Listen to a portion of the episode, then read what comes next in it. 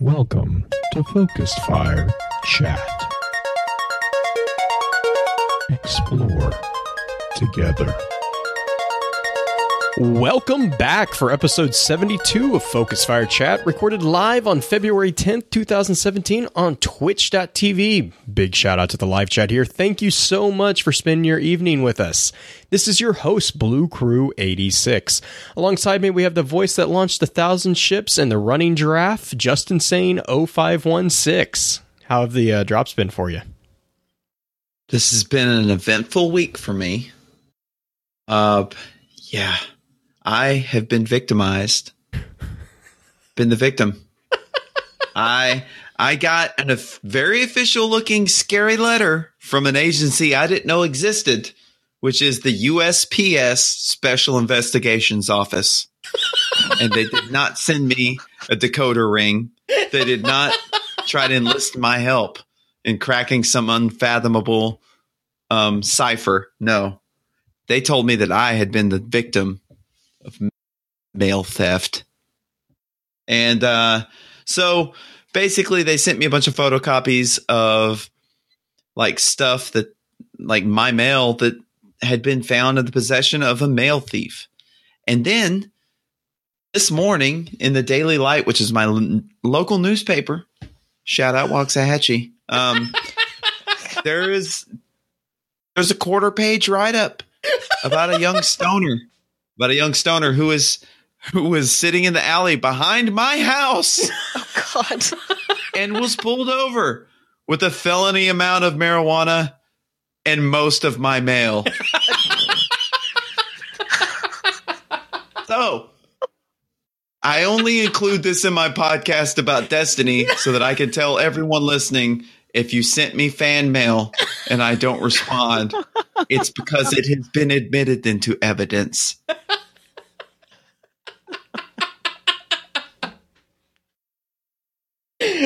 Okay, go on. You can you can go on the show, please. So you didn't you didn't get any drops. You had things taken from you. Yeah, exactly. Exactly. He did he he certainly didn't take any bills. He just took anything that resembled a check. Like he could he could actually cash it. Totally makes sense. Yeah, like I thought it was a pay it forward type thing and he was going to take my bills and pay them. Not so much. Awesome.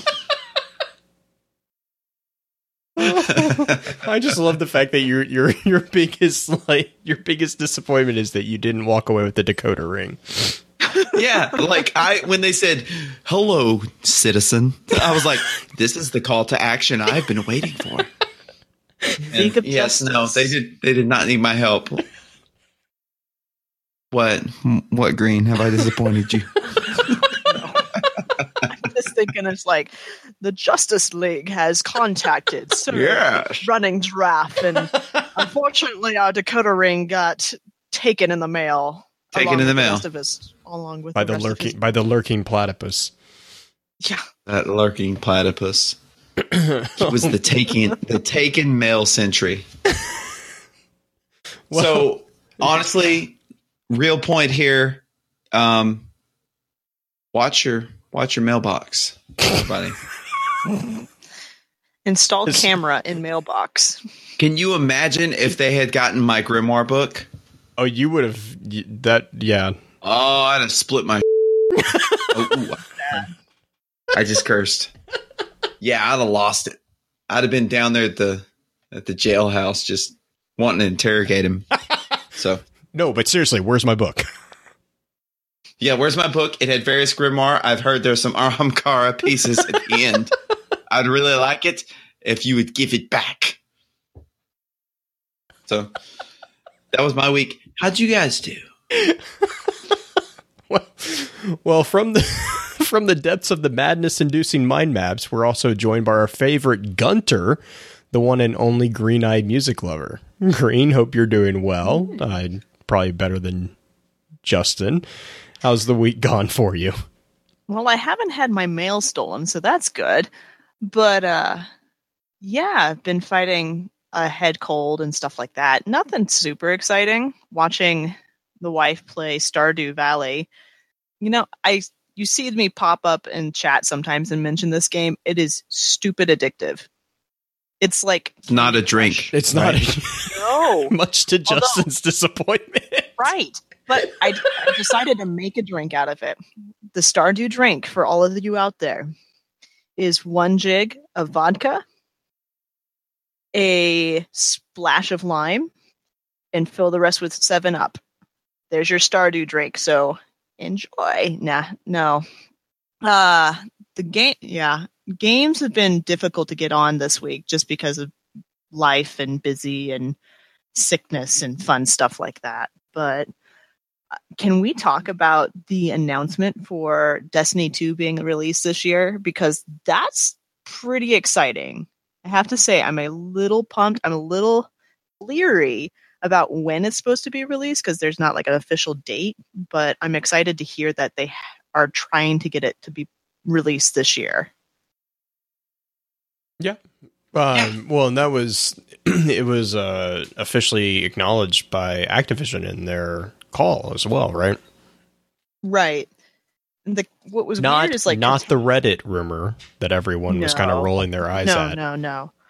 But Kotaku did a, a piece on it, and they had to roll something back within it saying that Activision was going to take some of Bungie's stocks if Bungie didn't release it by the end of this year. And Bungie contacted Kotaku and like rolled that back, and that's not according to Bungie. That's not what's going to happen. But it's interesting that Activision is putting pressure on Bungie to finish. which Yeah. I'm not a big proponent of. I don't I- mind rolling along, rolling along with three or four more DLCs before Destiny Two if it can be if it can be done just so. You know what I mean? yeah i get yeah i really i agree with you on that one i was talking to uni and rhino earlier yesterday about how some of the year one exotics have so much detail there's so much lore tied into it that you know that they can't pull that much information that quickly for when they're doing these quick releases and quick pushes so it's nice to see that they're trying to take their time but I feel bad that Activision is kind of pushing them into finishing quickly. Yeah, well, I mean, and Pins Pins is mentioning that in chat right now. I mean, that's that's the uh, that's the business side of the games industry. I mean, it, Yeah. that's what happens when you're you're in a multi multi million dollar industry. Is you got you got deadline. I mean, all of us, anyone who you know has that type of gig or any gig really knows deadlines. Deadlines exist no matter what.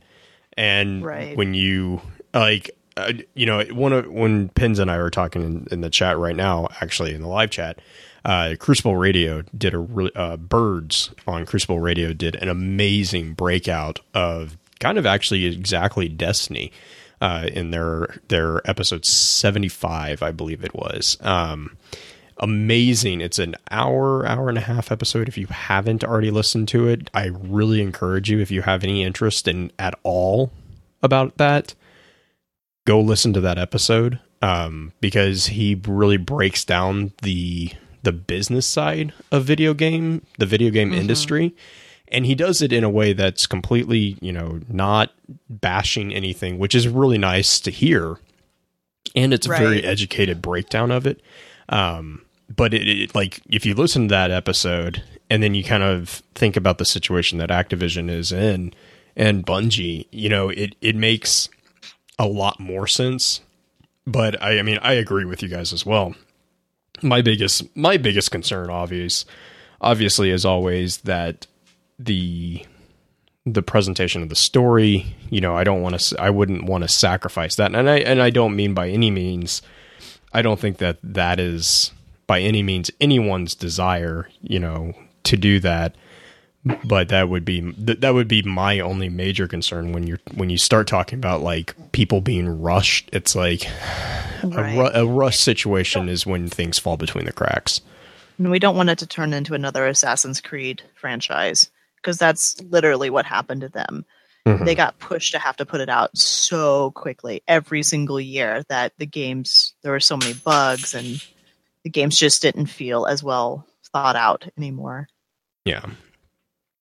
And I I honestly, I I understand what Activision's uh, take is on everything. They're looking for that MVP, that minimum viable product. Mhm. Like Mhm. that's what they're concerned with. Like, what's what's the date we can have something roll off the shelves to turn a profit? And that's what a publisher does. Like Mhm. that's their.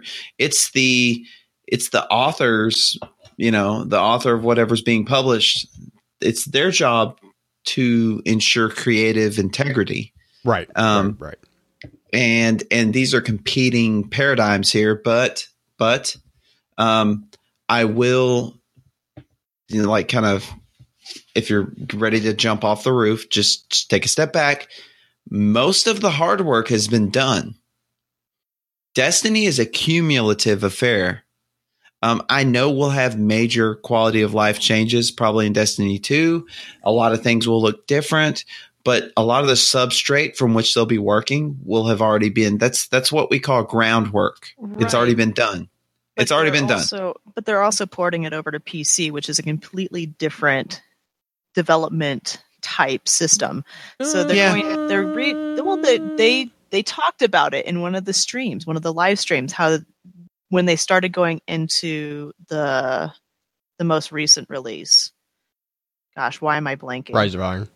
Thank you, Rise of Iron. I kept wanting to say Rise of Wolves, which was That works too. that's better that, Yeah. that that's works better as well. i like that better but uh they talked about how they had to completely port over some of the old software and Mhm. we're developing new software so they can make the game run more efficiently so they can have the larger vault size so they can do things that they hadn't been able to do before Right. Well, and that's So- that's the rehaul of the game engine too, because right it was one of the rumored rumor complaints uh, that Bungie had was that they were running on an like a, a very archaic form of uh, if you were back in Halo, like we had the we had the map system called Forge, uh, and it there there was a rumored reason why it took Bungie so long for some stuff was because they were running on an a older version of Forge. Um, you know, I, I don't I don't know if it ever got substantiated or you know gotten got any you know confirmation on that.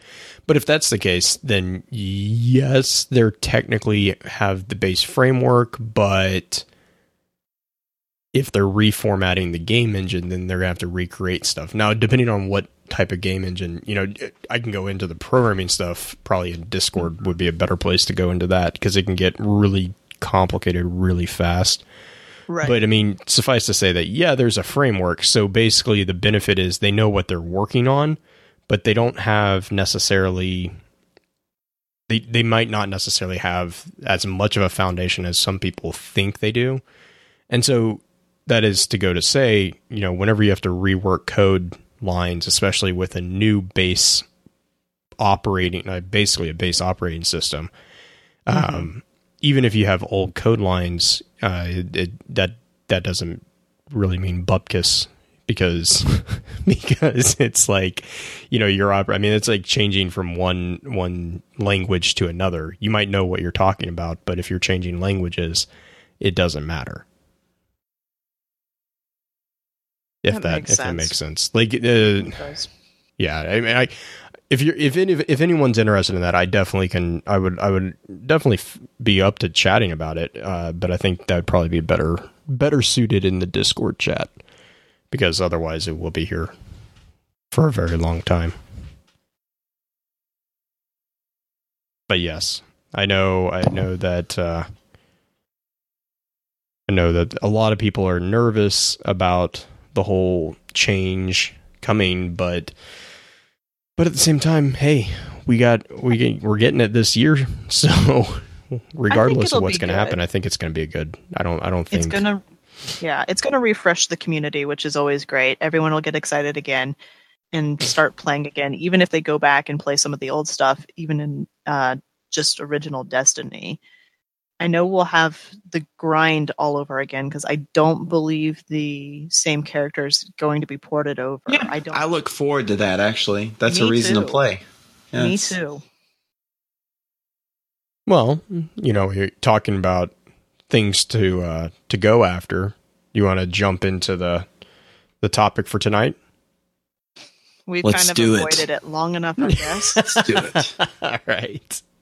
The topic of today's chat is going to be an exploration of the final pieces of exotic armor that we have in Destiny currently, those belonging to Titans. Before we get into that, however, I do have a few housekeeping notes.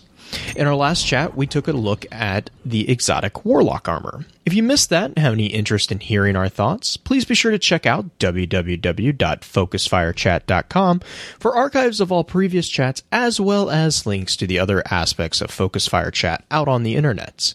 If you don't mind, please give us some feedback on iTunes to let us know how we're doing.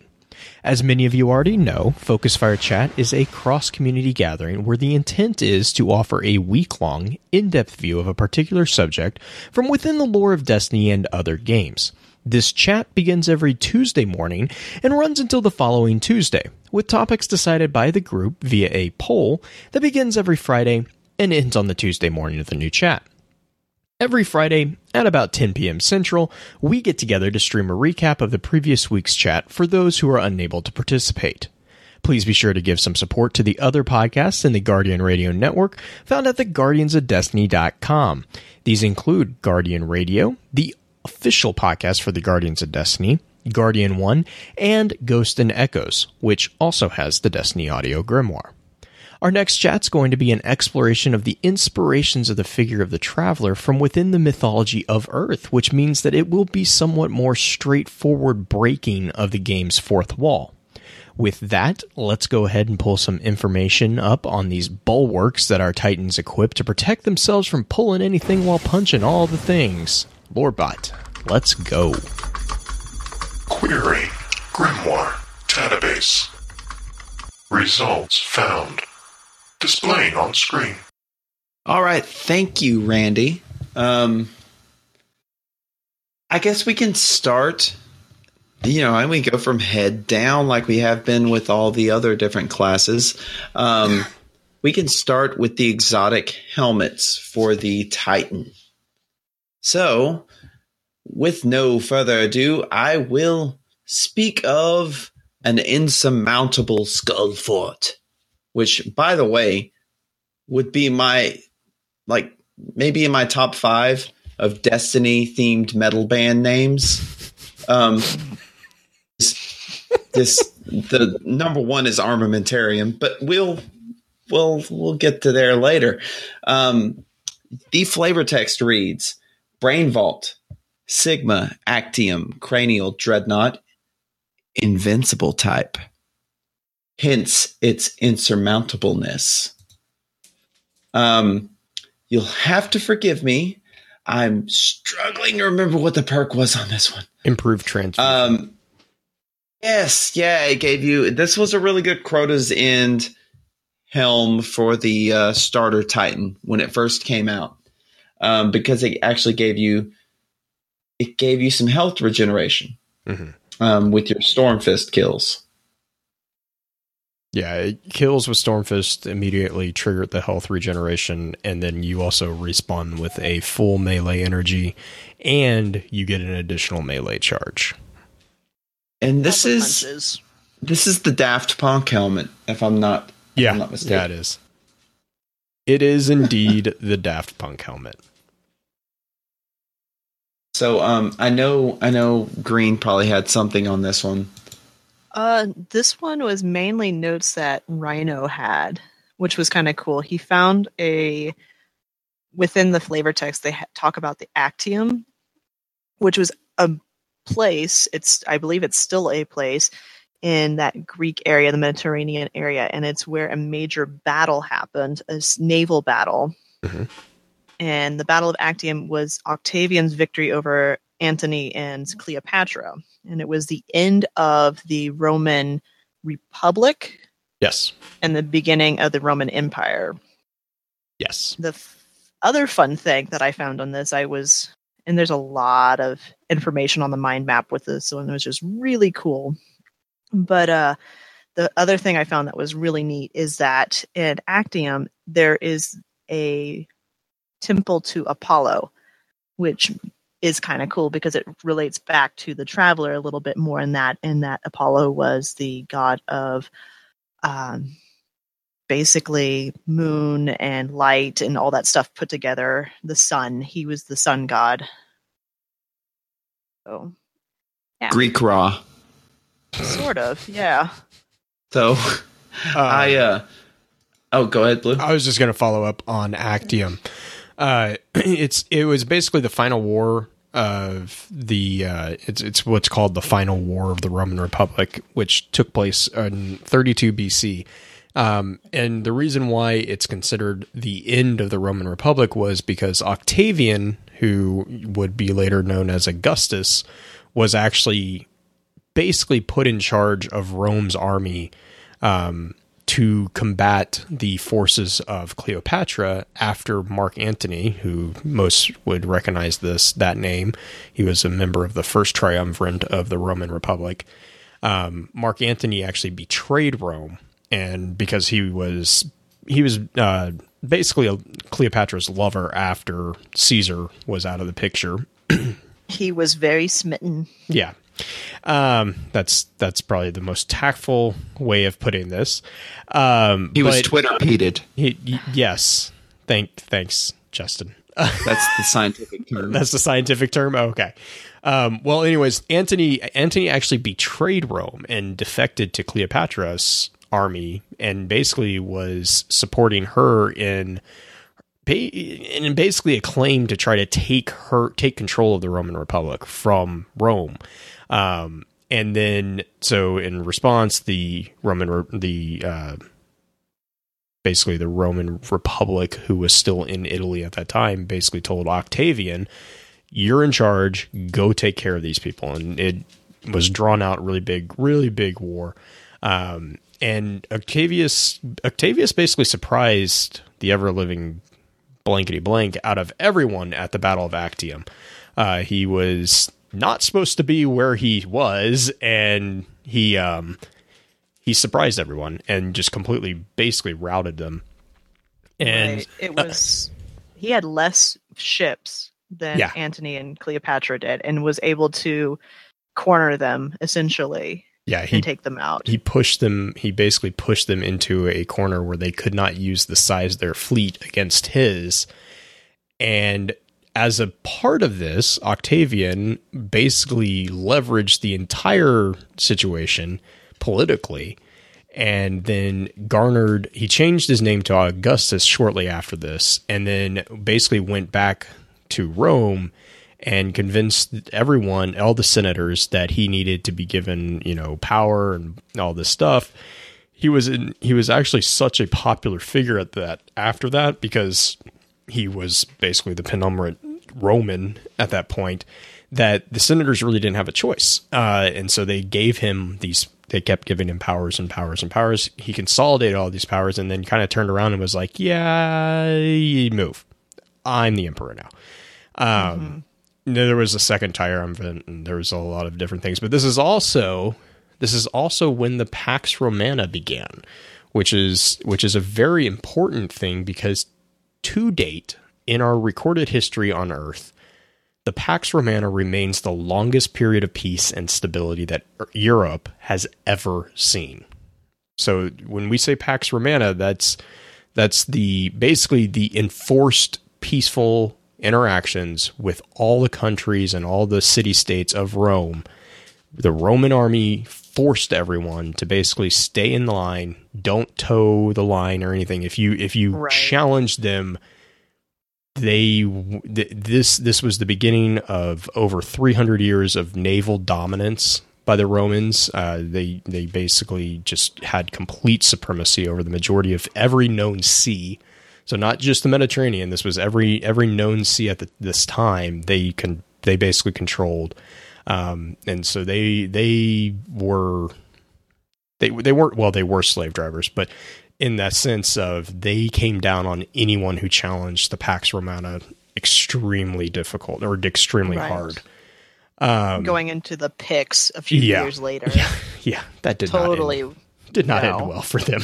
not at all. Um, and then yeah, so Actium is um, Actium is a big is actually a big uh, scene for for Roman history, which you know to tie it back into the Titan thing. Um, is a big thing in Titans because the Roman Republic and the Roman legions, the Roman, you know, we've talked about how they that that influence is seen within the Cabal, but it's also seen within the own military forces of the city, especially in the Titans and mm-hmm. the Roman the Roman sense of of civil duty, of civil honor, of being the the the ultimate warrior while also being the best politician or best leader um, it's it's a very big big thing. Uh, so, and, and especially within the Titan ranks, you know, if you look at Zavala, Zavala not only exhibits signs of you know the Eastern philosophy and all that stuff, but he also does have a very kind of Roman vibe in the way that he manages as the Vanguard commander. He manages the forces of the city. Um, so, again, the reason why the whole little diatribe just happened is because the Battle of Actium is actually, a, I mean, there's, God, there's books written about the Battle of Actium um, mm-hmm. that we could go into, but to suffice it to say that it is the end of the Republic, the beginning of the Empire. It was the the inception of the Pax Romana, which was a huge deal, and it was also the basically the culmination and the beginning of Romans Roman supremacy over pretty much the known world at the time. So that was it was a big not big deal. And then yeah, you know, not to say that everybody was peaceful with them. I mean, oh no, still, no, no, no, no, no, no. They still enforce things. It was just anybody within their deal. They just made sure that they knew who was boss, yeah. and they would pay. It's like the mob; they were in charge. Yeah. Oh yeah, yeah. They they yeah. I, I Pax Romana was not by don't don't let anyone romanticize that. Like it was not a everyone's happy hunky dory. It was often an extremely bloody situations. Um, but that was also the kind of the the way of the times at that at that particular moment in history. Well, centuries of history. Mm-hmm. But yes, so yeah, yeah. As soon as I, as soon as uh, Rhino was talking about that, I was like, oh yes, we're going to talk about the Battle of Actium. That is a really, really cool. So before we move off of the Skull Fort, mm-hmm. which I never thought we would, we would fill this much time talking about. Uh, it's awesome. It's a Daft Punk um, helmet. Yeah, it's Daft Punk helmet. Uh, before we move off it, I want to address the fact that it's it's referred to as a brain vault. Um, and also um, a cranial dreadnought of the invincible type. Mm-hmm. So there's there's a very real designation here if we want to talk about the way the game is talking about this helmet as being protection for your head, your brain, or your thoughts. Um, real quick, just we're all really familiar with the term dreadnought, but if you're not too familiar with uh, you know maritime affairs, a dreadnought is a uh, battleship. It was the predominant type of battleship in the 20th century.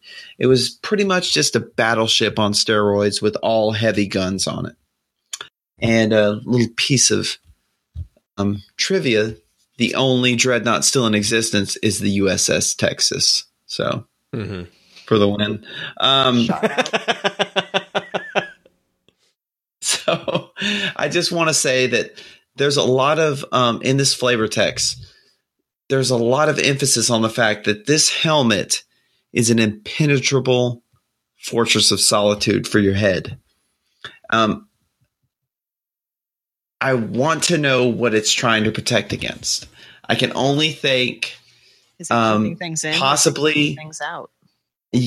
That's a very good question. I'm thinking it might have more of a Vex twist on it, and it it's it's kind of trying to protect protect you from the entheogenic cellular Vex elements, but that's just projection on my part. But I would I, I would say, I would argue that it's protecting the Titan from head butting things. Yeah, but wouldn't you put a spike on there if you were if it was a head butter of a helmet? Not always. I guess that's true. Also- that's Helm Saint 14. Mm-hmm. Also, though, Blue, and you'll appreciate this, I think.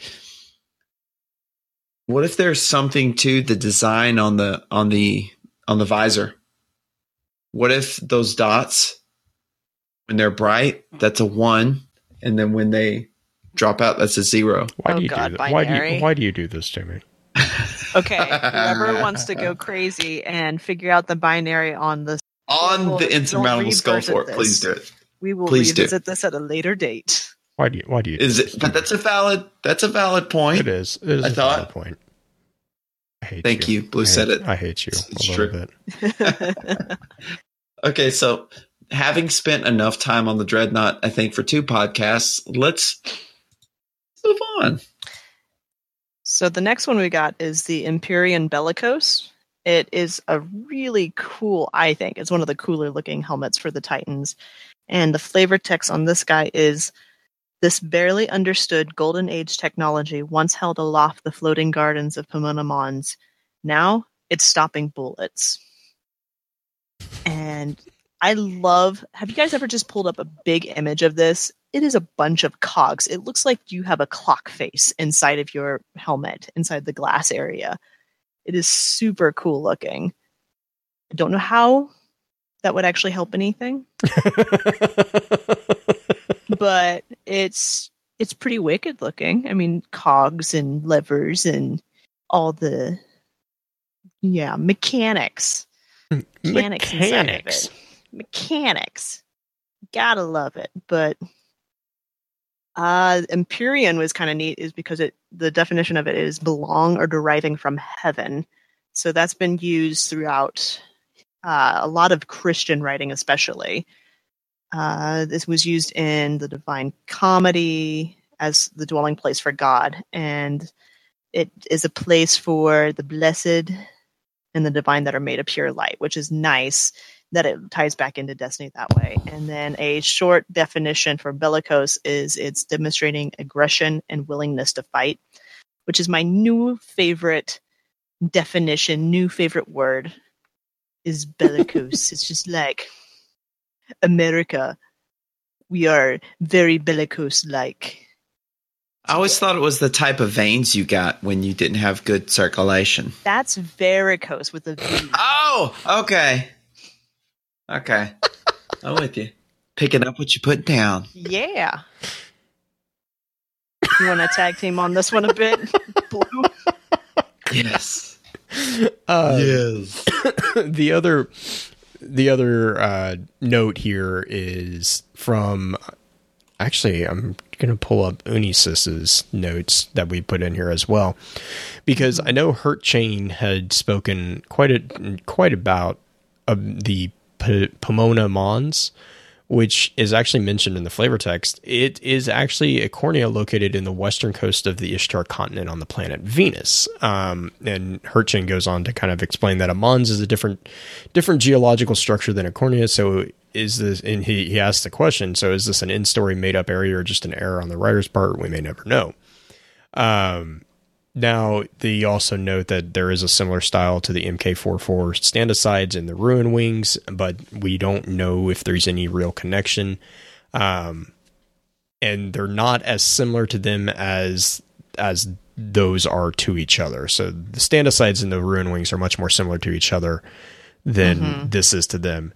But um, the uh, yeah, it, it's it, it basically is in game almost seems to be hinted that this is an anti-gravity device uh, which would maybe fits the- explain the cogs and the gears Well, it also it's The it Halo 5 the- helmet. The perk, because the f- perk is literally anti-grav. right right right yeah um and so the perk gives you basically what is that uh icarus It's when you aim down sights, And you you, will hang in in the the air air. indefinitely. oh this well, is not this indefinitely, is but the for a bit. God, I see why you called it the Halo Five helmet. Um, Halo so 5 yeah, helmet. Yeah, it is the Halo Five helmet. Um, so yeah, so you hover and then you when you collect orbs when your super is full, you will recharge your melee, which means that I would hate this because I don't want to pick up orbs. Yeah. Yep. When when I'm picking up orbs, generally what I want is supercharge, not melee. So, um, yeah, that's not a good. That's not a good look for a Oh, helmet. Pins. Pins is right. It's the Red Bull. Yeah, uh, it's the Red Bull helmet. I was about to say that as well.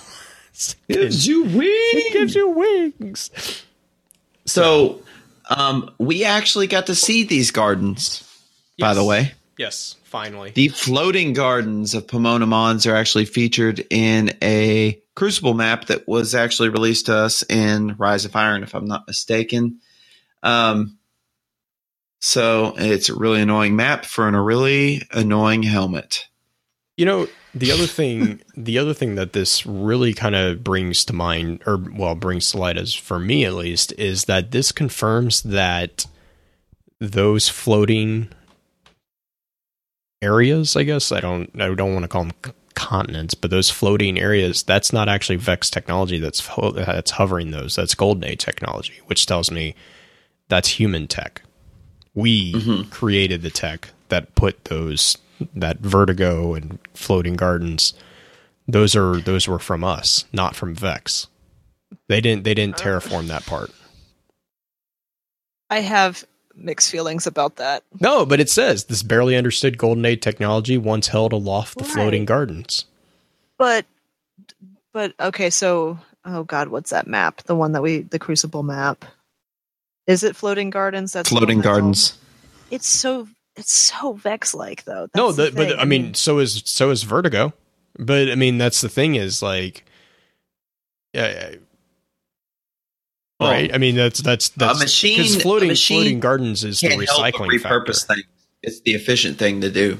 right. Repurposing is always the more efficient thing, but Well, not always, not always, but sometimes when when humankind hits a home run with the anti grav thrusters, the Vex have no choice but to stand up, take notice, and use that innovation. Just saying. uh, stand up. That sounds that should Stand be a up. poster. And be a witness. Okay. Um, you want to talk about the terracotta we- warrior Yeah. I yeah, love sure. like this is the weirdest helmet in the entire game, in my opinion. Yeah, it kind of. Yeah, I can. I can kind of see that. It's not because the stag exists. Go ahead. Sure, I want to run around the crucible looking like something from a Kubrick film. Yeah, yeah, that'd be great. so we're gonna. So this is the Eternal Warrior, and the flavor text is absolute unflinching resolve. Um, the perk on this one is resolute, and basically you gain the I, the perk unstoppable, Yeah. when you do Fist of Havoc. Um, you know, breakdown of the name, eternal, s- lasting or existing forever without ending or necessarily a beginning. And then warrior, uh, especially with uh, in ancient times, was a brave or experienced soldier or fighter.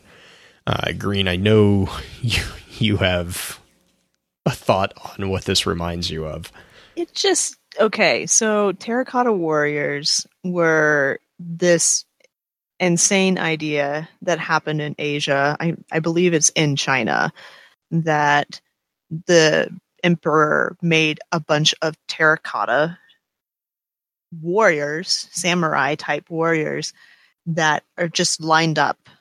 And the idea is that and later after in the afterlife and everything he'll be able to take his army with him so it's kind of like the whole egyptian idea everything that you want with you in the afterlife put it with you in the tomb this reminds me so much of the terracotta warriors and just the fact that it is a statuesque i know it's roman i know it's a roman helmet but Mhm. it just has that same feel as a terracotta warrior and it's just weird just weird. Yeah, it makes you look like an Easter Island I statue. was wondering if you were going to say that.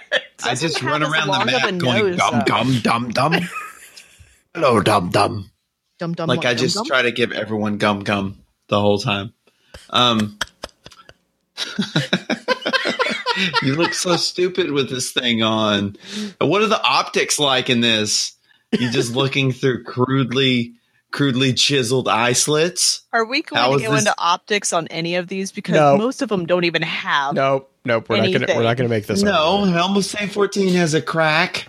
Um, Well, bringing up Helm of Uh, Saint Fourteen, bringing up Helm of Saint Fourteen. This actually does resemble the Helm of Saint Fourteen. Right, it does. also, Pick up the picture.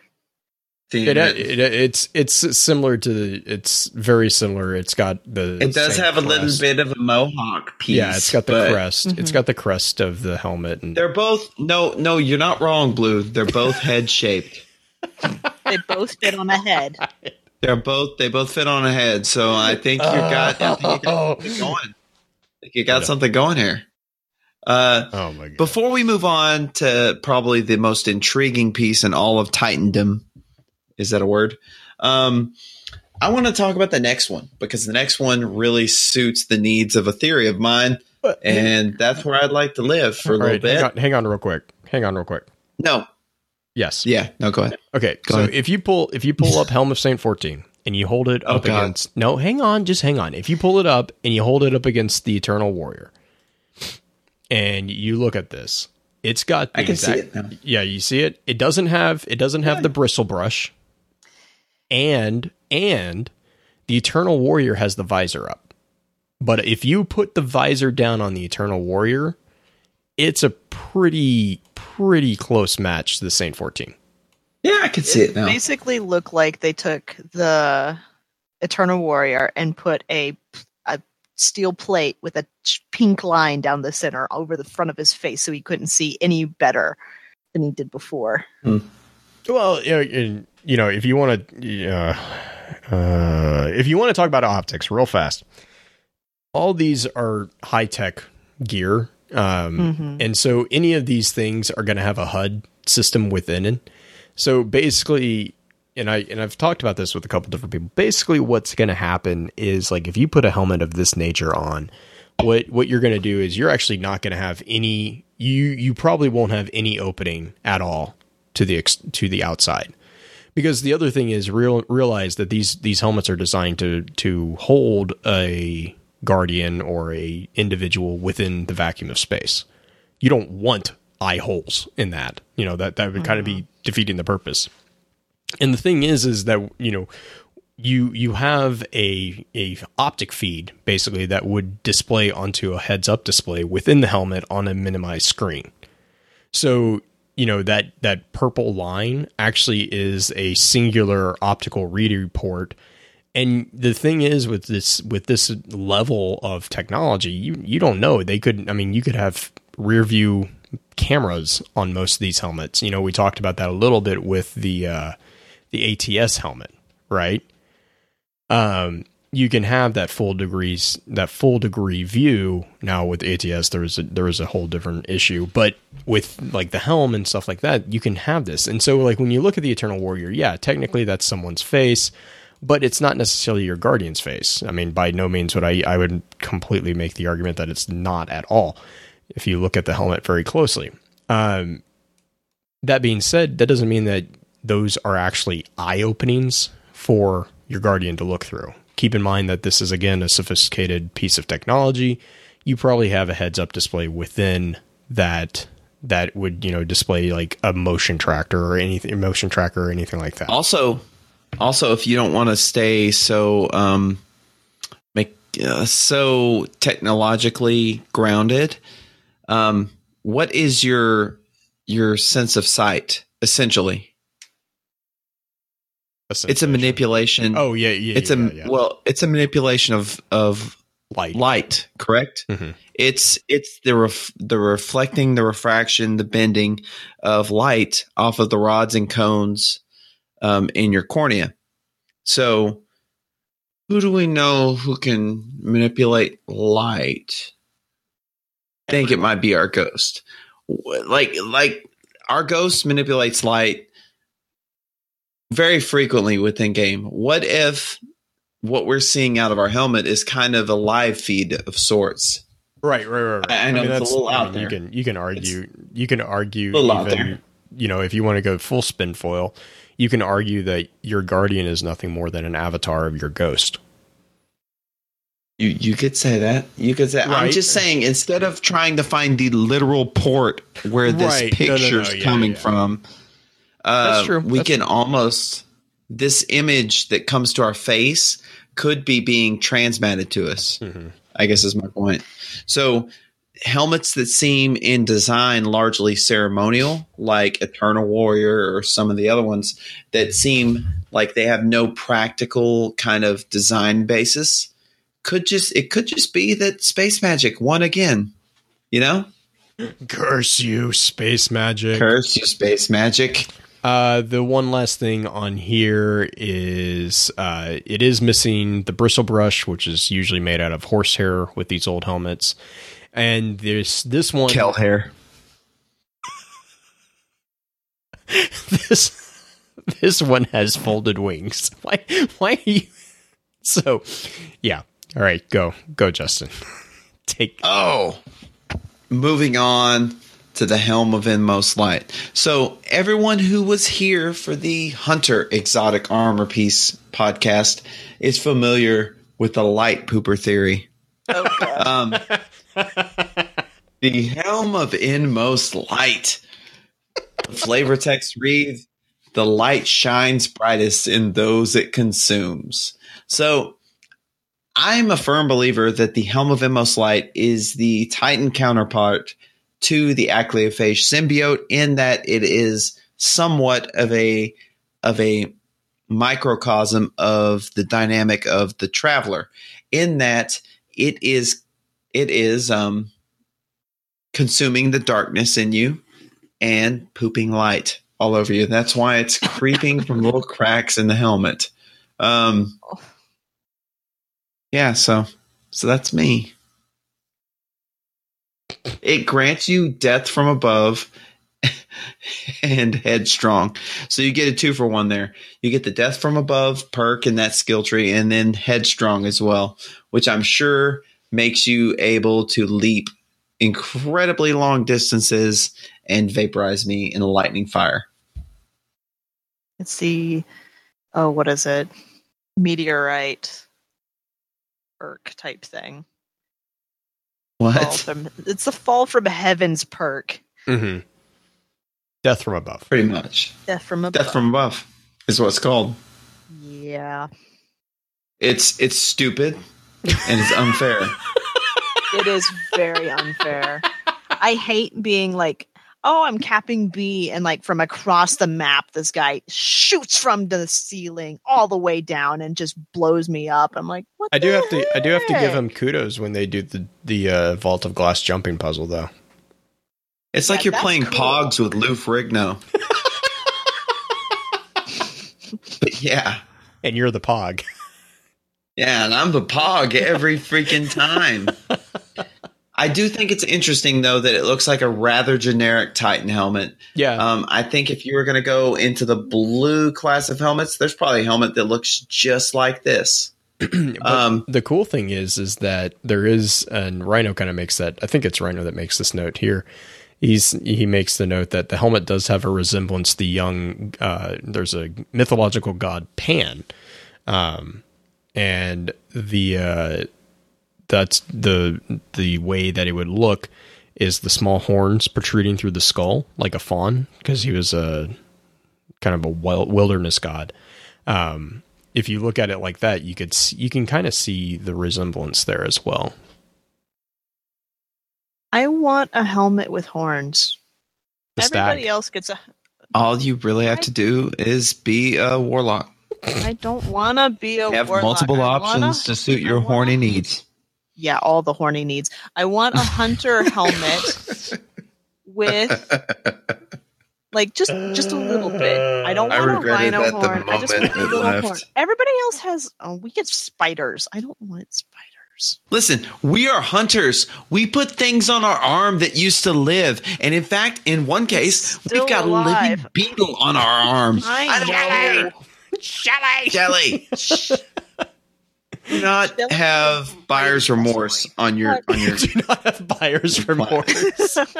okay. Just because they get to wear horns doesn't make them cool. Okay. Glad So- I talked to you off that ledge. Are we ready for the helm of Saint 14? The bristle brush. Yeah, let's talk about the bristle Oh. brush. Okay, so this this helmet is so amazing it warranted a whole podcast Oh, a long time ago. It Um, also and warranted spawned- a whole cult. Yeah, and spawned The- a cult, cult. that The cult of pain. So he walked into the demon light, but at the end he was brighter. Paean to Saint 14. Paean is capitalized. Oh, don't Pan? don't no, don't don't Don't- start this. Don't start this. Okay, just to Wasn't recap Willie for what everybody out there, Paean is an ancient word similar to psalm, meaning Praise of him. meaning song. Yeah, Just just song yeah. to Saint 14. I, I would be remiss if I didn't also point out that it can also be the name of a god. and also, also, I dated a girl named Melody once. We're gonna move on to the perk, and that perk is Starless Night. Um, so this is this is actually why this helmet. I'm just I'm moving on. I don't even I'm not even going to acknowledge this. Um, this is why the helmet was actually really Ruined. popular. Was Starless Night basically what it did was or what it does is when you pop a bubble or when you're I guess what is it technically called? Ward of Dawn? It's a bubble. When you put a bubble down your bubble blinds everyone who enters it or blinds enemies who enter it which honestly made Prison of Elders so much more bearable. But um yeah. And and you have a you have a toothbrush on your head so that when you headbutt people you can brush their teeth. Okay, so he walked out into the demon light. God. At the end, he was he was much brighter. Um, this is a line from the Paean to Saint Fourteen, which was the song of praise that was committed to him. Um, probably at his just vigil before, just before they unveiled the Eternal Warrior statue. Um, so, um, I I I would be remiss if I did not mention the the similarity between this flavor text and Toland's remarks about Ariana. Um, it's it's a kind of a kind of the highest praise you can say of a guardian Mhm. is that they were so very bright, right? They were so very bright right there at the end. Mhm. And that's the that's the vibe I get from Saint 14. Like there's something special about him. Um I get the I get the impression that Saint 14 may or may not have been the Master Chief of the Destiny universe. Um probably still is. You know, I mean, Mhm. he's some sort of chosen one. There's something special about him. That's just what I get from that. Well, and we know that he had a very special connection to the speaker. Um, yeah, I mean, it it- could. no, go for it. Yeah. Go for it. Go for it. Well, so you have the idea that Saint 14 is currently dead, but we don't know that for sure. We really That's don't. not even an idea. That's an awful idea. I don't like that one. Uh, yeah, it's. Well, and I would argue that we don't because we know we know that the last thing that we heard of Saint 14 and we talked about this pretty in depth in the Saint 14 episode because we've known this from the beginning. We know from the grimoire that he didn't die. That he was that sent. He left the speaker. he he left he left to go after Osiris. uh huh. and then it is kind of in implied that there there was a vigil for his his loss. So a lot of people have the theory that he was sent to stop Osiris by the speaker. Joined up with them. Well, not not even that, but but basically he he left, but the speaker didn't tell anyone he left, and that he played it off as he died, in the wilds when he was when he was going one on one with the Kell. Um, Sneaky speaker being sneaky. right. Well, and that's also from the camp who believes that the speaker is trying to destroy everyone and their children. Right. He thinks a snake is afoot. Schneck. Schneck. No. Okay. Nicky so snack. Snick a snick. drives me, Watch out for the head boops. drives me crazy about this line though is he walked out into the demon light. Demon light specifically. Uh-huh. the only time we talk about light in general in this game is the traveler's light. We don't really talk about like dark light or anti light or anything like that, except for this line. And it's like, okay, who does Saint 14 attribute the traveler as a good guy or a bad guy? This gets into that whole theory Mhm. too. Well, I mean, Mhm. if he's if he's a demon, if he he's a demon, you know, we're gonna go the Master Chief route. Run! So the de- the the term demon light is is there's a very unique juxtaposition there that doesn't exist in a lot of other text within Destiny. Light is very specifically good in most instances. It- but Um, in fact, it's it's almost a deliberate thematic choice um, throughout Vanilla, um, Crota's End, House of Wolves. It's a it's a very deliberate thematic uh, theme throughout those until when when does that change? The Taken King, right? Mhm. and it is only once we've entered the the realm of the taken king that we start to understand the fact that light can be taken light can be blighted light can be a negative um force in our universe that brings up a lot of a lot of questions for me as far as to Right. what this is referring it's also So- not it's also not capitalized. No. Here's the other thing I would tag team off of your little theory, Blue, when it comes to uh, the speaker being the one who's saying that he's dead. Maybe the speaker is the one who wrote the song to Saint 14. Don't, Oh, don't I would- don't encourage people. No, no, no. That's that's a very good point, Green. I would posit that it's probably not only a possibility, it's probably likely. Because think about it. The speaker has has a vested interest in the hearts and minds of the city. How oh how with encroaching darkness and and you know raids by Randall the Vandal and Frank the Turbo Shank and all of these bad things happening, how how do you keep everyone calm? You keep them calm by placating them, by distracting them. So you need a very strong propaganda machine to make that happen. If the people in the city knew half of what was going on out in the darkness, um, out in the belt, out you know, it's just out beyond their borders, they would literally lose it. So I think it's it's I mean that you can find examples throughout history. I think it's very possible and if you if you have a very flexible mind like mine, very probable that the speaker is the source of this propaganda canonizing Saint 14 as some sort of de facto saint um, yeah, some sort of martyr um, to to rally people around this cause.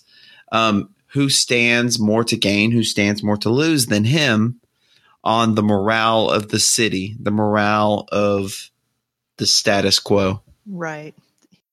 God, I'm a conspiracy theorist. So Yep, so you're right. basically That's okay. basically hang on, hang on, Uh, hang on. Uh, blue. Blue.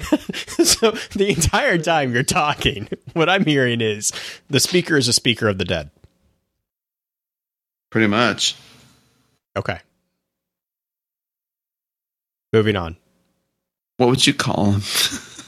No, it's it's a it's a Ender's Game reference. Uh huh.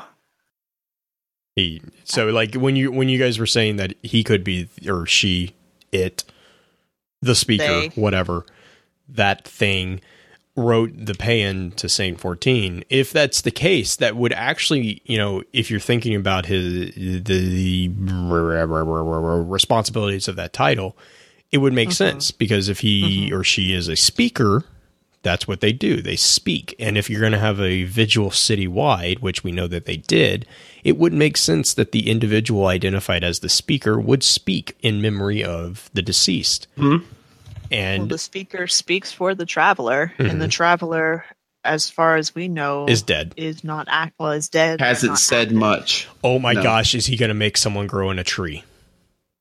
Re- recalcitrant is the way I would. It can't be a normal tree. him. It's got to be like the It's gonna spinfoil be tree. yeah. It's gonna oh. The wood needs to be made of iron. I'm gonna get into don't no don't even start down that road because that also connects to Ender. We're gonna go. We're gonna move to the next item Um, before Blue's head explodes. So the glass house. Don't throw stones. Glass. Yeah, don't throw stones. Uh, it's a really simple, simple, simple, simple flavor text. Everything is luminous, which, if you look at the glass house, it's got that triangle motif that you see a lot in the Siva Tech. This is not the one item that I think with Titans that is most related to Siva Tech, but it does kind of have that same triangle feel to it. And a glass house is also kind of known as a greenhouse and it, it allows for light to be brought in and keep the weather out so you can grow plants throughout summer, winter, whenever throughout the year without having a whole lot of issue controlling the environment with inside. Um, beyond that, what's kind of cool about the glass house is most of the time because of the photosynthesis that happens within the glass house, the glass tends to turn green over time it's originally clear, but it just absorbs within the glass itself and modifies it. Uh, Blue, you want to talk about the the prison? the darker side of the glass house. yes, I'll do the nice side. we're gonna we're gonna go we're gonna go to the dark side of the glass house. Um, so there there is a pretty uh, the origin of this nickname is kind of from a, a very very brutal prison in, in the United Kingdom uh, that had a glazed roof, and it it kind of translated into a nickname for pretty much any prison.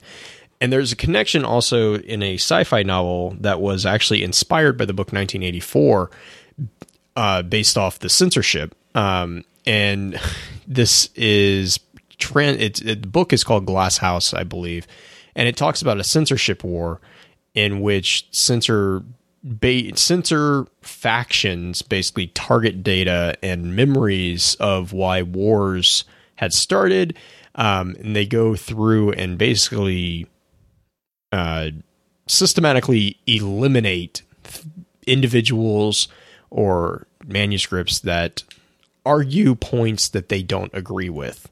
Um, and so basically, basically, the victors write the history, um, and they eradicate all this information at all, uh, like in the past, and that translates into pretty much a 1984 esque situation. Um, and then Orwell, yeah, Orwell. We have a passage from Orwell in uh, in the mind map as well.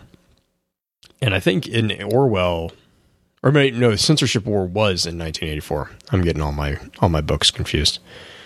Um, so yeah, the famous quote from Orwell is "Everything is political," which kind of ties into the "everything is luminous." Thing. Yeah. So basically, So- your helmet is a brain prison. It's a solar panel helmet Sure, let's go with that. That thought. because well, because you think about the perk of it, it's bathed in light, so it makes blessings of light and weapons of light last longer. So it just, It makes much, much more sense when you read that perk because it's going to intensify the rays of light on the subject, whatever's inside, which would be your head. And it kind of makes sense that that would intensify those effects, so to me at least. It's also we're wearing as a helmet. no, go, Go for ahead. it. You're wearing a helmet. You're wearing a helmet that is like the magnifying glass that we used to use to torture animals Mhm. when they were little. Mhm. It's also as ugly as sin. It is. no, it's not. It's beautiful. It's actually my favorite Titan piece. I hate this helmet. I think this helmet Oh. is so ugly. I wanted to, when I see someone wearing this helmet, I want to decapitate them and hang it from the ceiling as a disco ball. Disco ball's a good. Yeah, I, I get that. That would be kind of fun.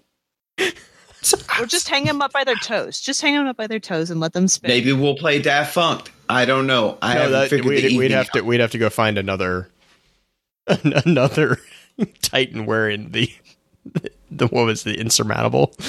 Yeah. Yeah, the insurmountable. um.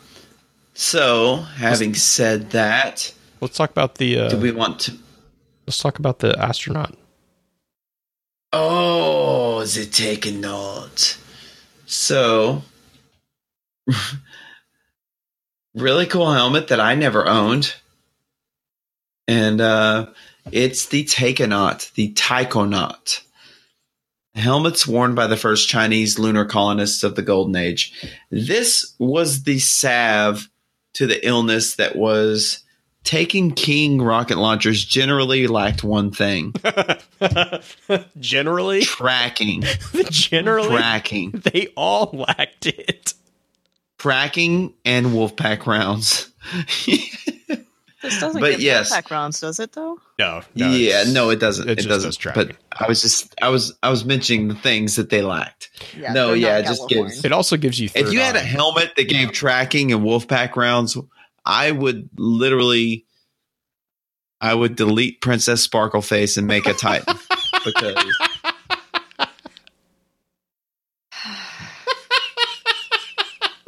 That's some There's heavy some words for your for your those, Just those are level, strong, your level seven words. warlock there. So the uh the primary perk on this is air traffic control. All rocket launchers gain tracking.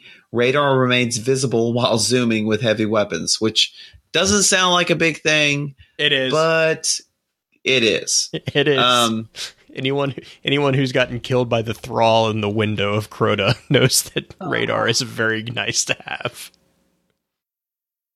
um I, I also um want to kind of I don't know if this has anything to do with anything, but a taiko um, in Japanese refers to any kind of drum. Well, uh, Taikonaut is a Chinese astronaut. Mhm. Yeah, yeah, but why would you refer to your head as the drum Drum unless you're used to getting just beat up by hunters? Well, they do they do like to headbutt things, so they like to beat things with their head. It's kind of like a drum, right? Just reverse. So this, yeah, well, this helmet, the name of it essentially means drumo not. a little stupid, so I have to believe that means something different. Okay.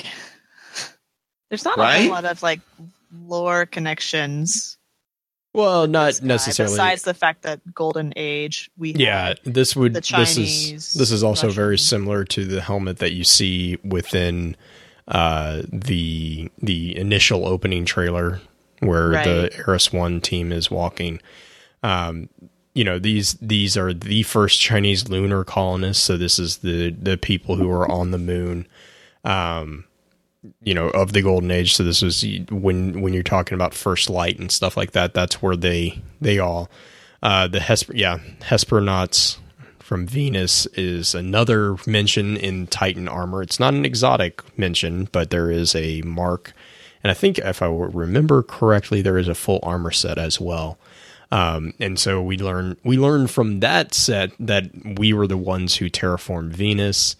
Um, so the these are all pieces of equipment that were made in memory of those explorers and those colonists.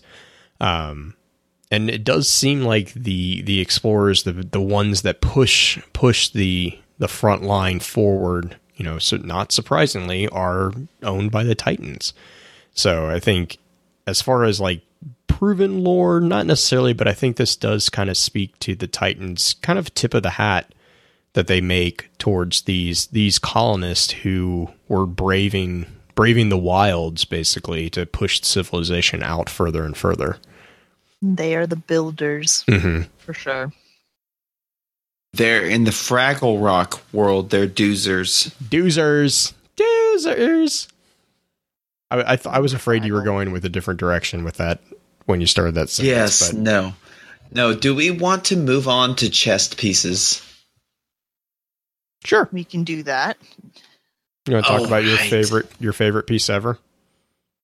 Yes. Not so, but a really good one is the crest of Alpha Lupi. Um, whoever survives our passing does so only by our consent. I do like that quote. I like Yeah, the I like the yeah. hunter one a little bit better, but this one is also really cool. Yeah, so this is the companion piece to the hunter one. Mhm. Um, it is that one is the chest of Alpha Lupi, whereas this one is the crest of Alpha Lupi. No, they're both they're both crest. hmm Are you sure? Yes, I'm looking at it right now. I'm. I was just testing you, this one this trying one to make sure you know what's going on. uh, Take it away, Green. So aesthetically, I'm the thing that's been I've been obsessing about with this this episode is the designs that they use on all the different pieces. When you look at the crest of Alpha Alpha Lupi, you do see if you pull up a really big image, you do see two wolves on it, and then you also see the image of a hawk in the center, two hawks or two eagle type things holding swords. It's I want to know more about the hawks than I do. I get the whole alpha lupi aspect, but I want to know about the birds and the relevance that it has with that. It also does have the Titan symbol in the center of it, the the multi-square triangle one where they're the defensive six front symbol that they have for all the beginning Titans. It's in the very, very center of that Titan piece. But I want that that's my big I want to know more about this item. There's not a whole lot of Or- extra stuff I see. uh, Or just more about the Alpha Lupi. Right. I mean, what connection does it have? Do you know, Blue? Yes. Uh, well, I have a theory. Um, So Pins Pins is actually talking about it in chat right now. It's it's a very Teutonic feeling, uh, and a Teutonic or Teutonic feeling. Uh, so Teutonics are basically uh, relating to the Teutons, which is a Teutonic order. Um, you can go a number of different directions with this. Teutons were actually a Germanic tribe that were usually just about always screwing with Rome. Uh, they were just yeah, they were they were pretty BA on all their stuff. But there's also a Teutonic order in the German House of St. Mary in Jerusalem. Um, there that was more around in about the 12th century in Acre. Uh, it is a Catholic religious order. Uh, it was fo- founded as a military order, and it kind of is really where a lot of like heavy knights um, that were predominantly around during the pilgrimages in the Holy Land at that time. They they were kind of basically they were basically the the guardians of these individuals, these Christians who were on their pilgrimage. They also established a lot of the hospitals um, that were down in that area. So the Teutonic Knights were kind of pilgrim guards, if anyone kind of makes that connection there. Um, but the the more important thing here is if you look at if you look at the crest of Alpha Lupi, like you said, there are two wolves. Um, but the eagle that's kind of in the center, uh, that is very reminiscent of a very, very common heraldic item called the Eagle of Power, uh, or just eagles. Eagles in heraldry is a huge, huge thing. Um, they they usually represent a ton of different things. Um, they're very, very popular with uh, the more Germanic imperial uh, family lines, but you can they can mean anything from courage to strength to immortality. Uh, you know, because the eagle is often within these within these symbolic meanings. Consider the king of the skies. Uh, the eagle was associated with being a messenger of the highest god, which was Zeus um, or Jupiter in the Romans. Uh, the Germanic tribes associated the eagle with Odin. Uh, Judeo Christian scripts with God, or you know, uh, St. John the Evangelist even had, you know, a lot of tie ins with these. But the imperial eagle is actually kind of the thing that really you see a lot of that. And especially the Eastern imperial eagle, which is the Byzantine Empire, that is usually um, presented as a double headed eagle. And this is became it, it really became a symbol around the time of the 12 or 1200s so it's about 12 well 1261 1300s um, and this was because uh, michael the eighth basically adopted the symbol the double-headed eagle as his personal crest his symbol. Um, and it was representative of looking east and west. So it kind of it was a it was an individual who was based in constantinople at the time and it was symbolic of his looking both ways because that was his his basically his charge was he was looking back towards the traditional power center of the Byzantine government, which was Asia Minor, and then he was also looking west towards the newly reconquered land in Europe, which was kind of the the Constantinople area. So again, this is the Byzantine Empire's symbol was the double-headed eagle of power, the the imperial power. Um, so that's when you when you look at this, if you look at that center image, you'll notice that it is a double-headed eagle and then you have the double-headed wolves. The wolves you know we can go on and on about the wolves. We've already talked about that quite a bit. Um, wolves were also very important especially in germanic uh, coat of arms. Wolves are very very important um, mostly because of the tie-ins with the religious and the mythologies of that area.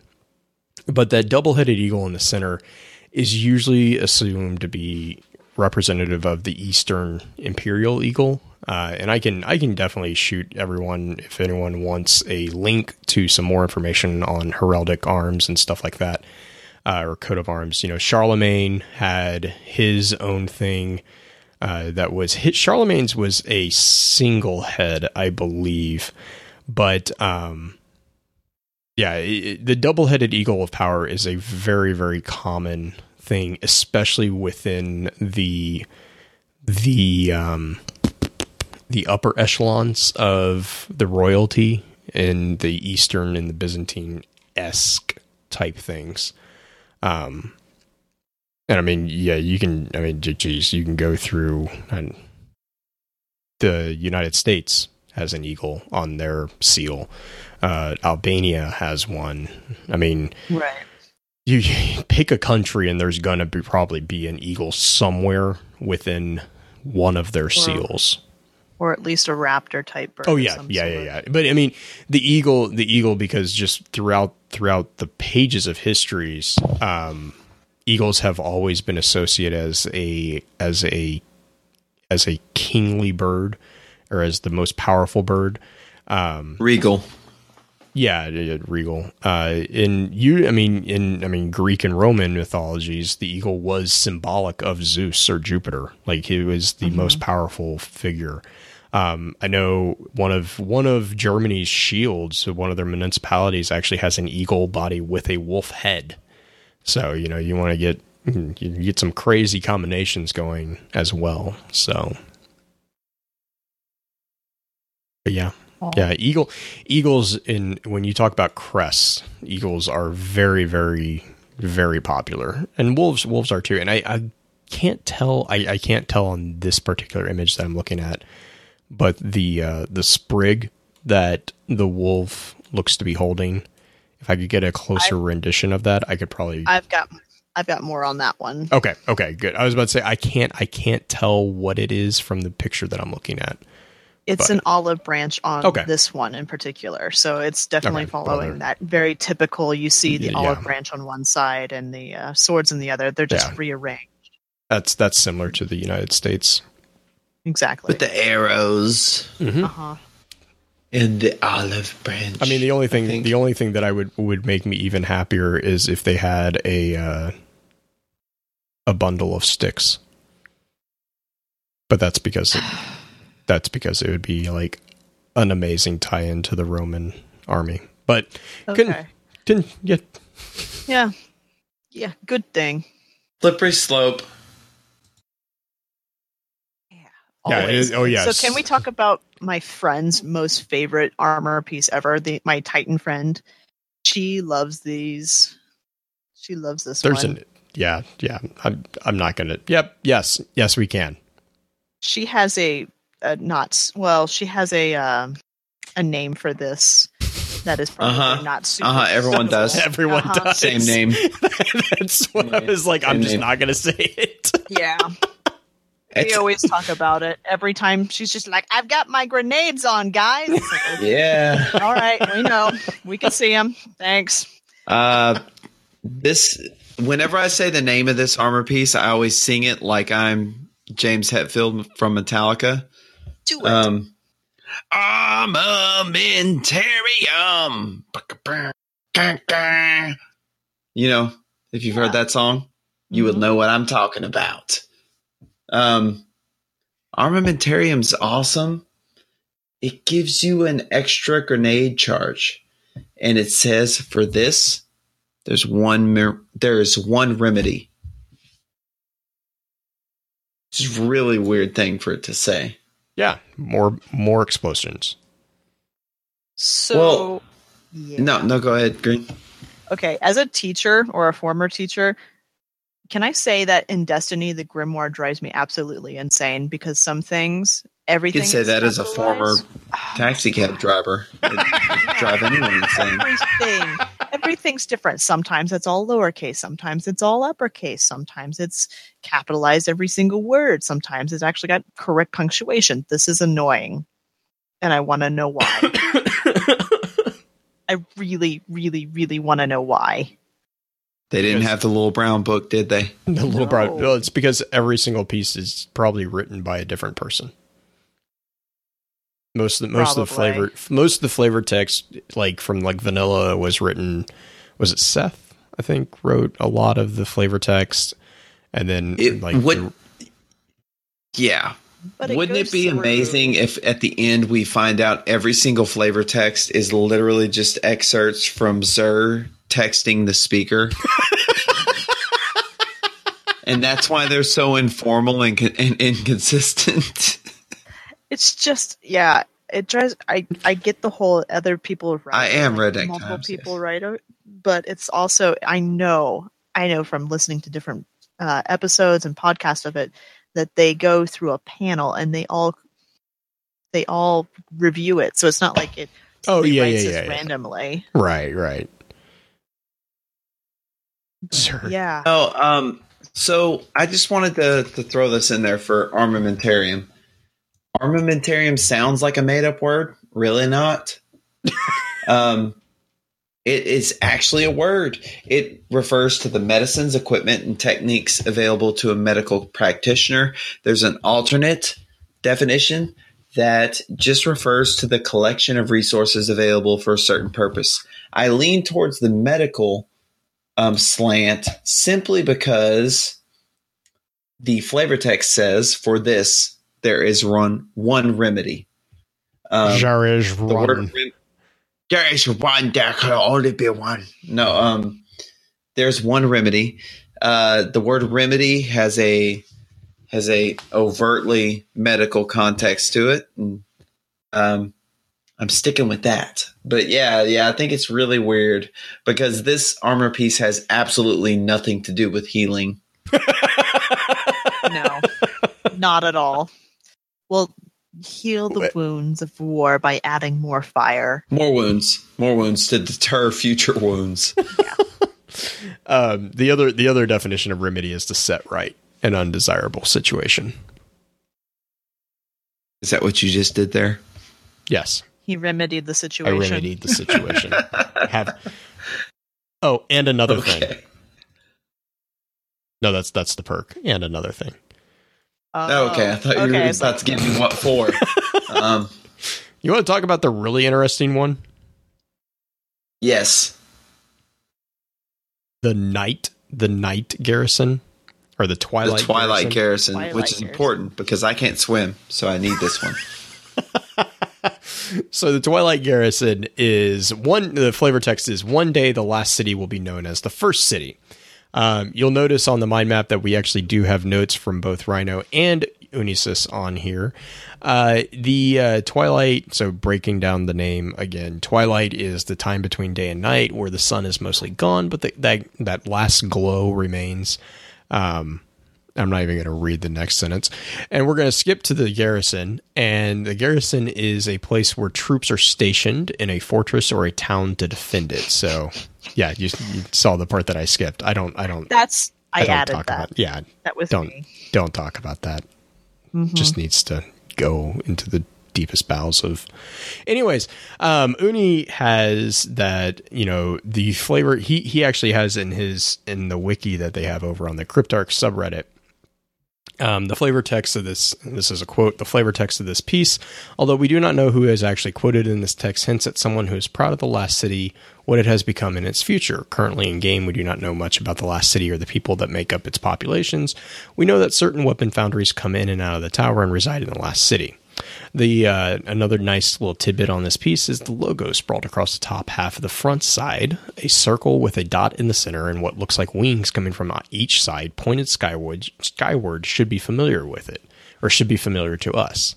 If you take a, and he has a image here, and you take a closer look, this is the same logo that can be seen on the vault in the tower that we Guardians use every day. Um, so that that was actually me that pointed that out. But then when he and he pointed to a conversation that DBM Gamer had, um, that actually seems like a pretty good theory. Exactly what is going on with this logo? Uh, DBM kind of said that he feels that the chess piece is made by a little known faction or a division of said faction that was left out of the final game, or at least the current iteration of Destiny. This faction is called the FOTC, which we've all talked about a little bit before. It's known as Forces of the City. Several concept art pieces contain images of weaponry as well as ships with the FOTC logo. Um, he has a couple images there as well. And you can also find the same logo on the front and back of the chess piece. FOTC's original role was the defense of the last city. Currently, we know this to be the role of the Vanguard. It is entirely possible that FOTC was replaced by the Vanguard on the release of the Destiny. The logos are similar but not the same all of this is theory and speculation. So as long as that is you know clear, um, and then he goes on to kind of talk about the other kind of iterations of logos that had been removed from different pieces of armor. Um, let's see what else do we have on this. There, are, you know, there are some really really interesting theories on the Twilight Garrison. Um, the number one one that comes to mind is exactly how the exotic perk works. So the exotic perk for this particular armor piece is what's called tactical air support. Um, and basically, what this does is while you're airborne, you can evade. So you can basically move to the side. Um, now, there's a number of different theories on exactly how this is how this works mechanically within the game mechanics. Um, but actually, one of the best ones that I've read is if you if you are running around with the arm or the armatorium, the Twilight Garrison, you'll notice that you have um, little like cylinders that pop up right as you're running around. Booster and so- pack. Huh? Booster pack. Yeah, basically. So like you you'll see these little cylinders that pop up. Note you still have police lights on this too, which is really entertaining. Um, but anyways, like if you when you're running around, you uh, you'll notice that you have these little cylinders that pop up. Now, when you jump, if I remember this correctly, if you when you jump, there are four cylinders that pop out. Now, but I don't think they pop out if you've used the evade feature. And so one of the theories is is that's actually a collection system in which it's actually collecting air air to use as a small air jet or a boost jet to move the user in a different direction based off where they want to go. So I, I actually I really like that theory. I was like that actually makes to me it makes a ton of sense uh, that that would be what what that was but I didn't. I don't know what you guys' thoughts are on on the the Night Fortress. Well, okay, so Twilight Garrison. If was there a group that prior to when the darkness really hit and everything went to to Poop Town? badness. Yeah, Poop Town. Thank you. Um, was there a specific group or a garrison that was there helped fighting? Because a tw- Twilight garrison. I mean, when I hear that, I honestly think of the group that fights before the darkness really hits. Oh, I can I can see. Yeah. How about this? How about this? What if this is a chess piece from a garrison of of combatants at Twilight Gap? What if they came up with this at Twilight Gap and this is essentially essentially a Twilight Gap chess piece. Also, the logo that we all like to point out is is present at the uh, vault in the tower. hmm I'm just looking at the iconography of it, and I'm kind of thinking that's a traveler encased center. in some sort of defense. hmm If you look at the Like back, there's if you look at the back of the chess piece, it also looks very similar to the Cryptarch logo. yes, yes, it's portion of the Cryptarch logo, which is light spewing. Which, if you really look at the Cryptarch logo, what it is is light spewing forth from an engram. hmm Um, and and the kinda letter like a- CNA. yeah, yeah, yeah.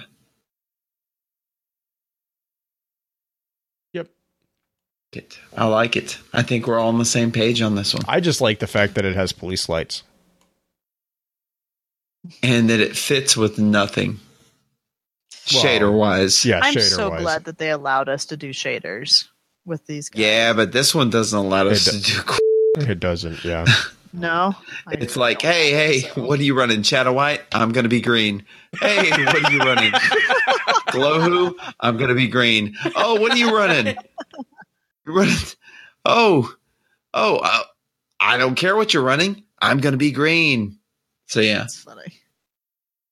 this one, Uh, this one's a good one. you want to move to gauntlets? Let's do gauntlets.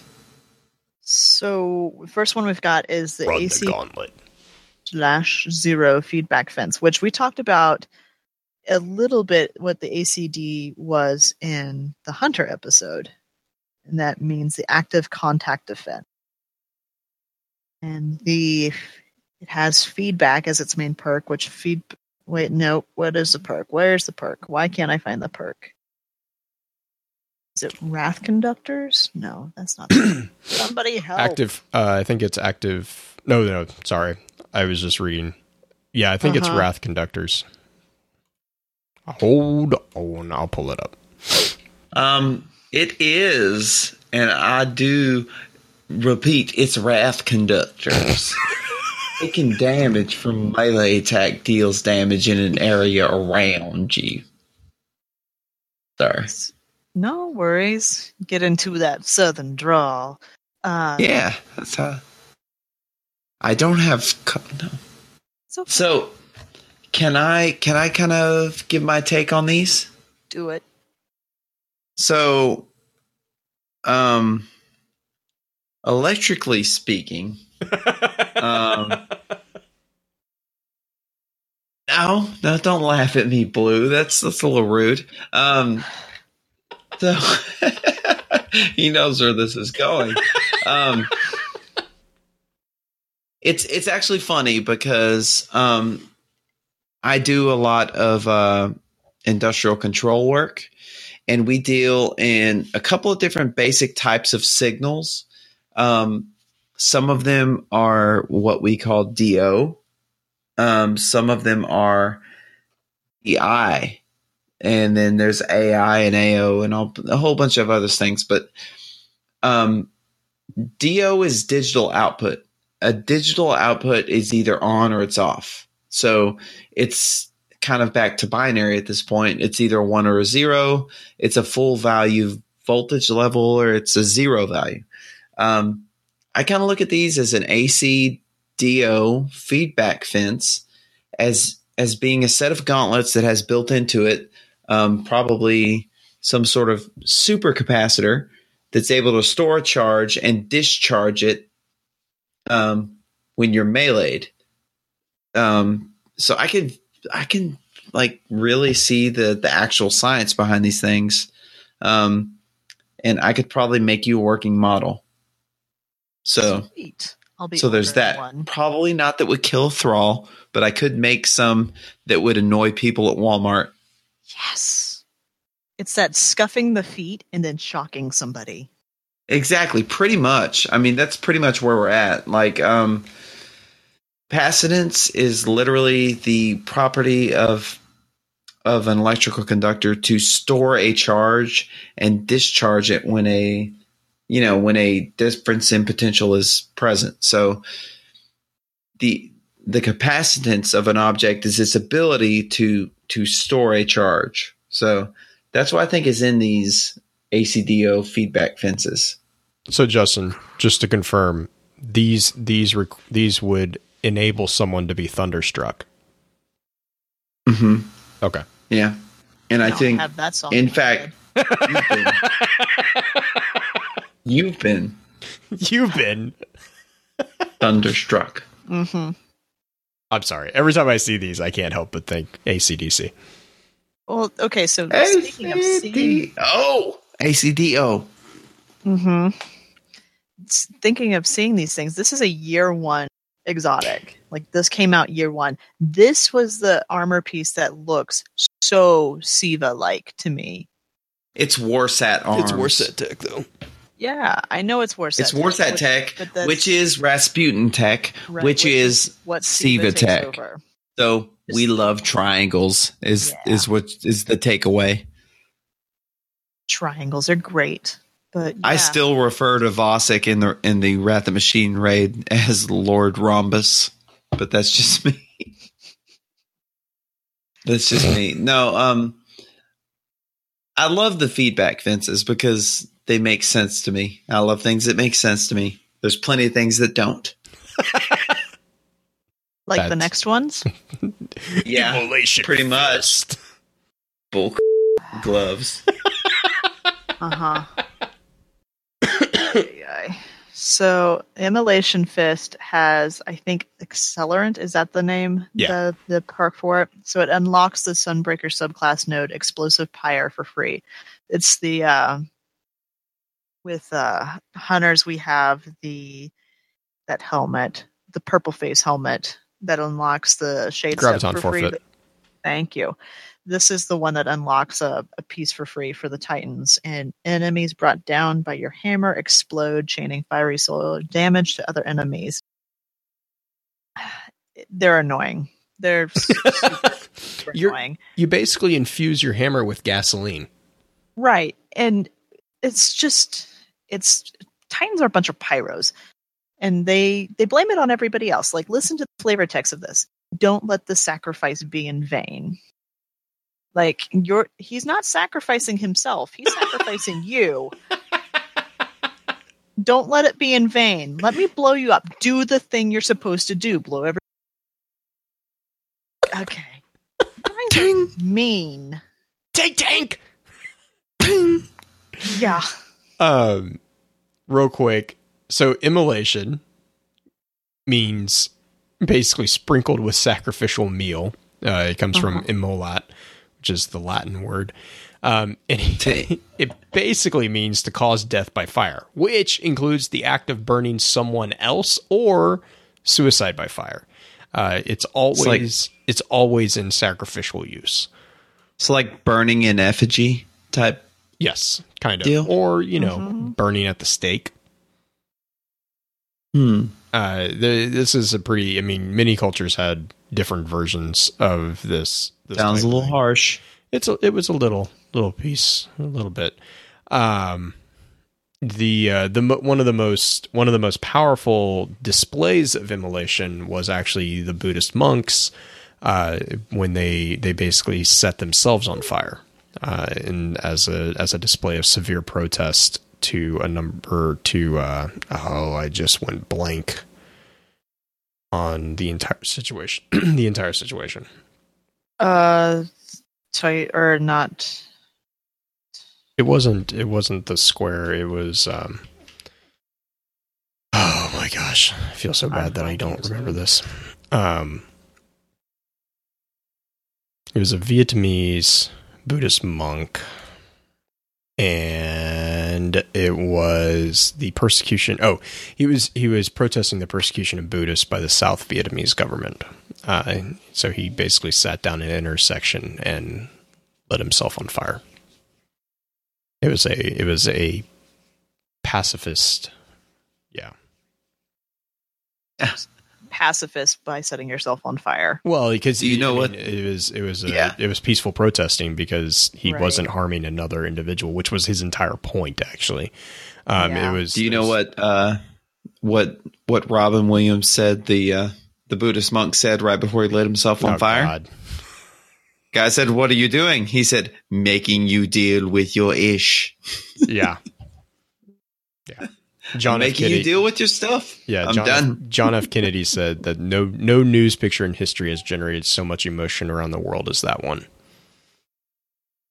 So It's true. yeah, and, and, and yeah, and and so that I mean that's that when you when you talk about immolation, that was that's the thing, and like y- if you look at if if you have not seen this picture, which I I'd kind of be surprised if you haven't because it's a very very popular picture. Um, the the thing about the picture that is so powerful is, and Hurt Chain's kind of talking about it in chat right now, is that he's completely completely calm, like the entire time. He is not you know he's he's he's just he is completely at peace with what he's doing um and so immolate and so that's the thing is immolation's not it, it's i mean if you think about this for a moment immolation is not a pleasant thing i mean this is this is definitely not something you would you would wish upon any of your enemies probably except for unless you were a tink tink then apparently you want to throw everyone under the bus but if you actually look at the gauntlets too, they seem to be canisters of, I'm assuming, accelerant mm-hmm. strapped to it. So, which I'm not. Yeah, there's there's a really funny Yeah. story from D and D that I could go into about doing that, but we're not going to. We're going to go talk about the no backup plans,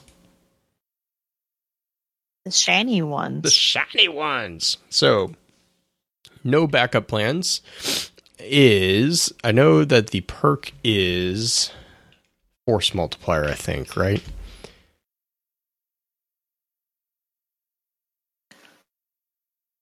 It is force multiplier. Yay! Shotgun kills trigger force barrier, and force barrier's duration is increased. And yes, they are shiny. These are the other ones that if you see them in Crucible, you think that you got lucky and found heavy. I call these the purple people beaters. I like that. that is my new favorite name. Purple people beaters. No ammo. Look, I'm not good at much, but naming stuff is kind of my thing.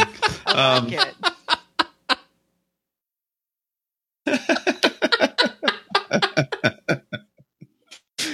now I want to write a song based off of the Purple People Eater, but change it to represent no backup plans. We, we'll make it happen. Don't worry. Oh yeah, don't don't tempt him. Uh, Poetry in action. no backup. Yeah, no ammo? No, No, problem. problem. Yeah, I want to hear Arnold Schwarzenegger say that line. I mean, this basically ties into the uh, the punching things lore of Titans. And you I'm get a you. punch, and you get a punch, and you get a punch. All the punches. And then I know Yay. Green, you wanted to talk about this one. I'm so excited about this one because I feel like I, I yeah. If you were not in chat yesterday, I blew up Uni and Rhino pretty pretty well in the Destiny chat room because I was excited. I've these these gauntlets or the ruin wings have drove me crazy just because they're really weird looking if you pull up the uh They're HR so collective they're pretty but they're weird because they have just all these different like little pieces that come off of them it's like the beetle but without the beetle But uh, They were they were jealous of Shelley. I guess as they should be, as they should be. but uh Ruin Wings, the flavor text also got me thinking, and it talks about in the garden grows a tree of silver wings. The leaves are ruin, the bark disaster. Of the seeds we do not speak. Very, very poetic type flavor text for sure with these guys. And so I went digging and it's like, okay, I'm going to pull up an image of this, try to figure out what's going on, what's if there's any clues with the image of it. And then when you pull it up, you see that it's got this swirl type design. And immediately I first thought fleur de lis.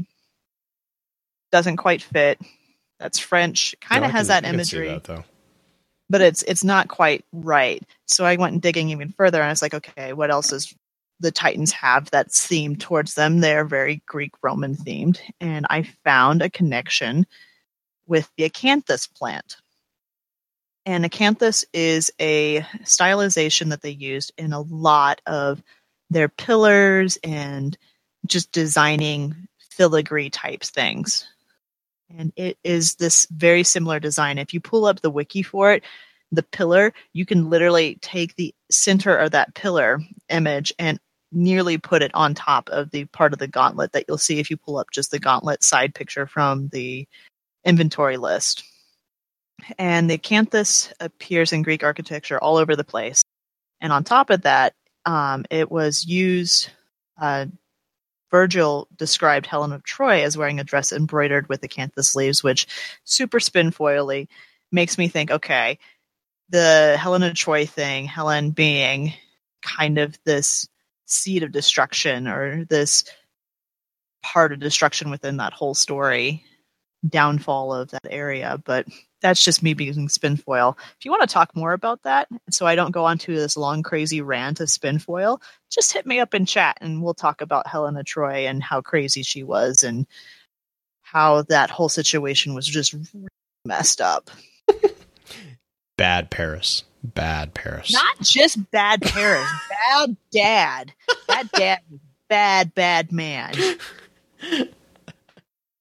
Anyway, the other the other thing I noticed too, if you look at the armor, the pauldrons and the the forearm covers have wings, hmm and so that kind of ties back into the the concept that the in the garden grows a tree of silver wings. So I, I thought that was. This tree does not sound like a super amazing thing that we should really strive to be, but it, it's kind of interesting too because if you think about it, in the garden grows a tree of silver wings, and you're donning silver wings. So are you saying that you are becoming the tree? could be. Oh, the- I think it's not.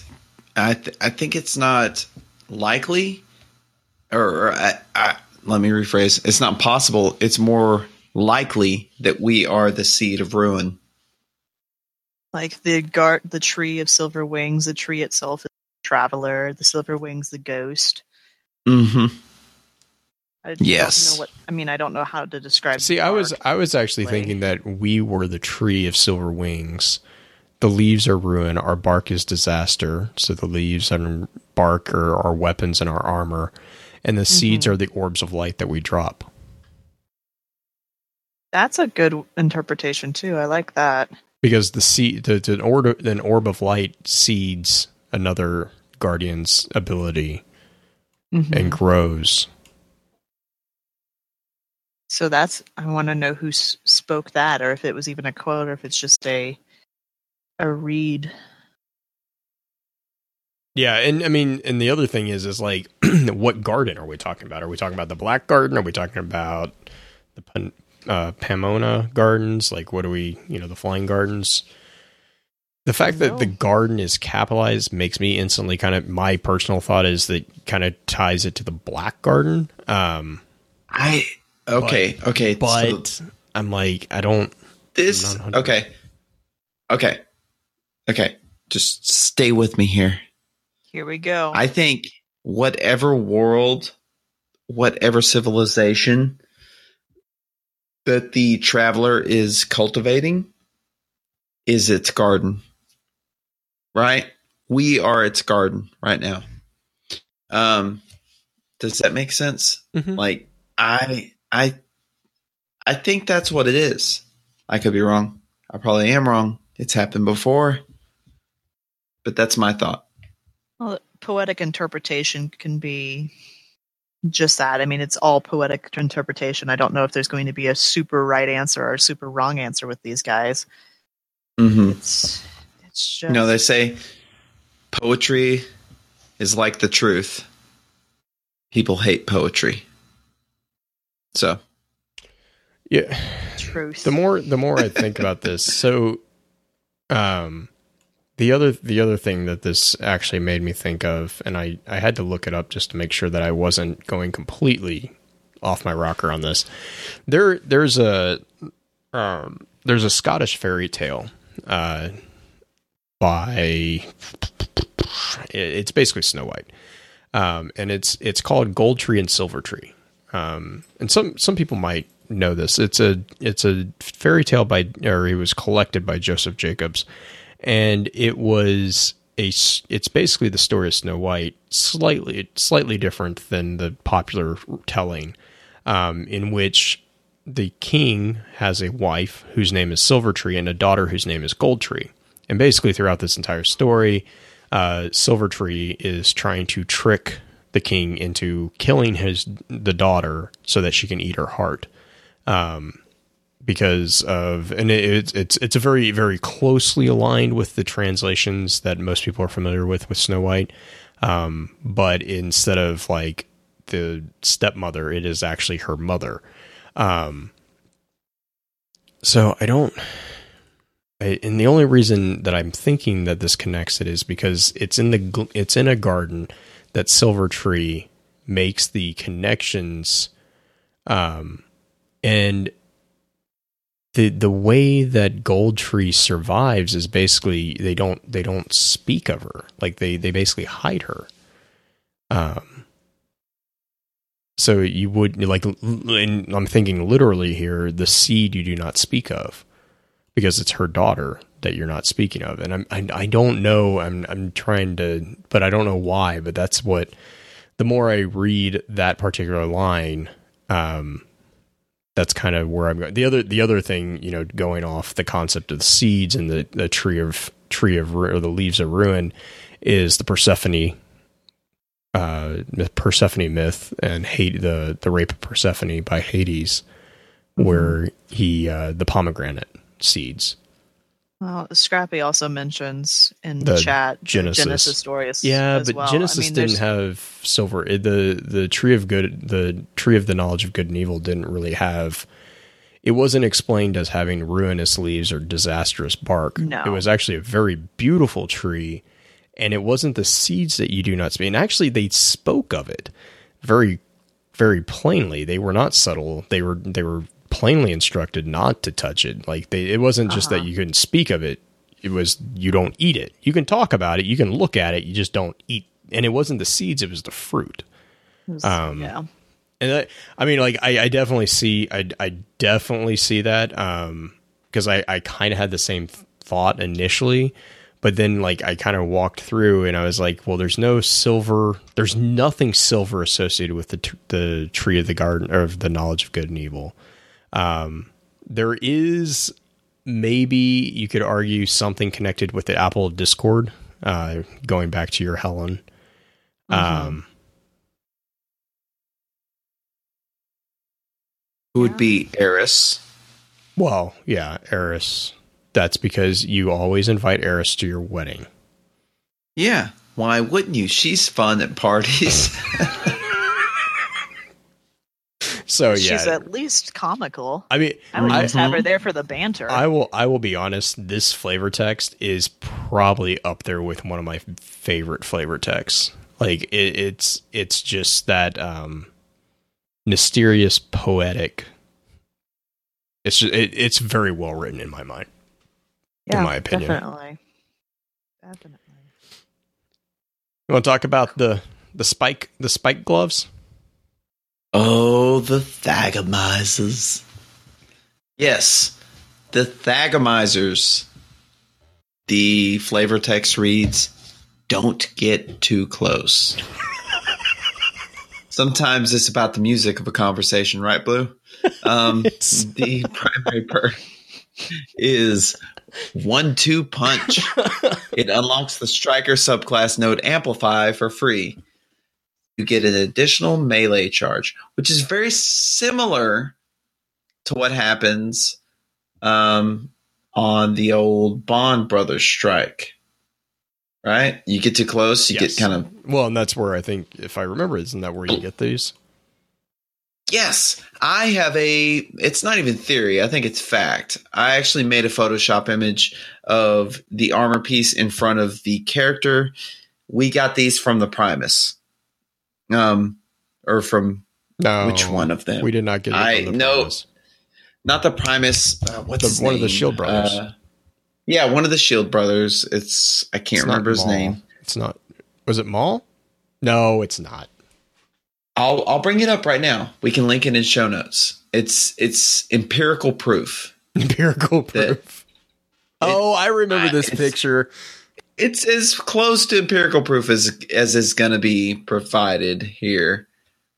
Um, it's Well, it's right while- up there with uh, while you while you pull up the proof, uh, the word the word actually is a word that was coined by none other than a cartoonist, uh, the cartoonist who created the Far Side, uh, Gary Larson. He created the word to kind of explain the tail spikes of the Stegosaurid dinosaurs.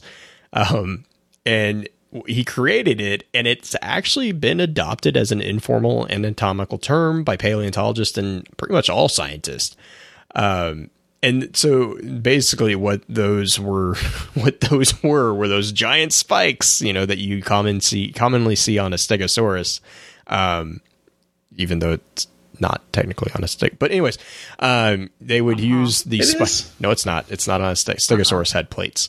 Um, a Spinosaurus had spines. But anyways, um, they would use the spines on their tails to swipe and actually butt like just budge bludgeon predators. And they I mean they would they would go to town. they were very, very good at him.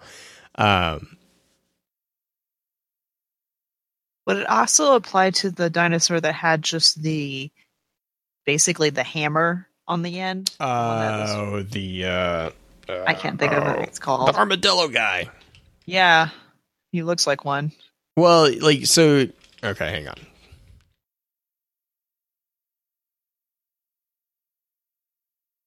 Do do do. so no, it would not because quote. A thagomizer is the distinctive arrangement of four to ten spikes on the tails of stegosaurid dinosaurs. These spikes are believed to have been a defensive measure against predators. End quote. Okay. So yeah, it is it is specifically the arrangement of spikes that were on the Stegosaur dinosaur, which is pretty much the Stegosaurus. Uh huh. I think the yeah, there's a couple different ones, but yeah, there's oh god, there's a ton of different ones. Actually, Yeah. I take it back. It's not just Stegosaurus. There's more of them. There's a lot more of them. I don't think any of them had feathers though. Sad day. Anyways, Well, that Um, we know of. yeah. Uh, so yeah, so this is this is specifically to the the Thagmite, which is actually, if I'm looking at this, kind of. Oh no, there are four spikes, aren't there? Because there's one on the one on the forearm. There's three on the three on the pauldron, and then one on your your arm, which is kind of intriguing because how how are you supposed? Oh, I guess shoulder charge. Probably. I'm like, how are you supposed to swing your shoulder? That's why I'm not a Titan. You get a punch, and you get a punch. You get a spike. Um, let's see. Do do do. You get the picture, Justin? Working on it. Okay. Do we want to stall or do we want to? No, no, I think you move on. I Okay. think you move on.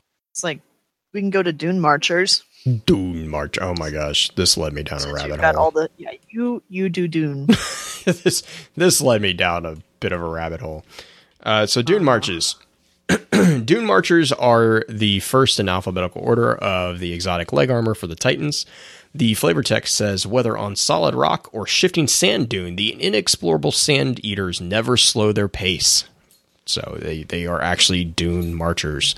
Um, the exotic perk on this one is Speed Demon, which basically increases your your sprint speed. Uh, you increase movement speed while aiming your weapon, and your tighter turn radius while sprinting. So basically, these are radiant dance machines for the Titans. Um, they're also I, I do have to give you that they look a little bit better than the Radiant Dance machines, but that's that's that's not hard, guys. So good job, but yeah. Um, so this led me to kind of go back and look at the Sand Eaters. Now, the Sand Eaters are a a formation in the Cabal that we kind of know, and we basically this is the formation that we most frequently encounter by Guardians. Uh, the Sand Eaters represent the numerical bulk of the Cabal presence on Mars, and their equipment, tactics, and morale all show the weight of a long deployment, but they continue to pursue their pursue their objectives with dogged, wary determination. Uh, so Sand Eaters' role and purpose is they are the frontline infantry. We see them in the Scablands and the Barrens, and most predominantly in the Exclusion Zone. Uh, like in that, so the Barrens is your initial spawn point when you're doing patrol missions on Mars. Uh, if you go right and you go through the little canyon, that's the Scablands, which is, by the way, the best place to go for relic iron, in my opinion. Um, the exclusion zone is the first mission on Mars. Uh, you basically have to, that's the one where you ba- break into a Cabal bunker to take down the Cabal's block on orbital communications.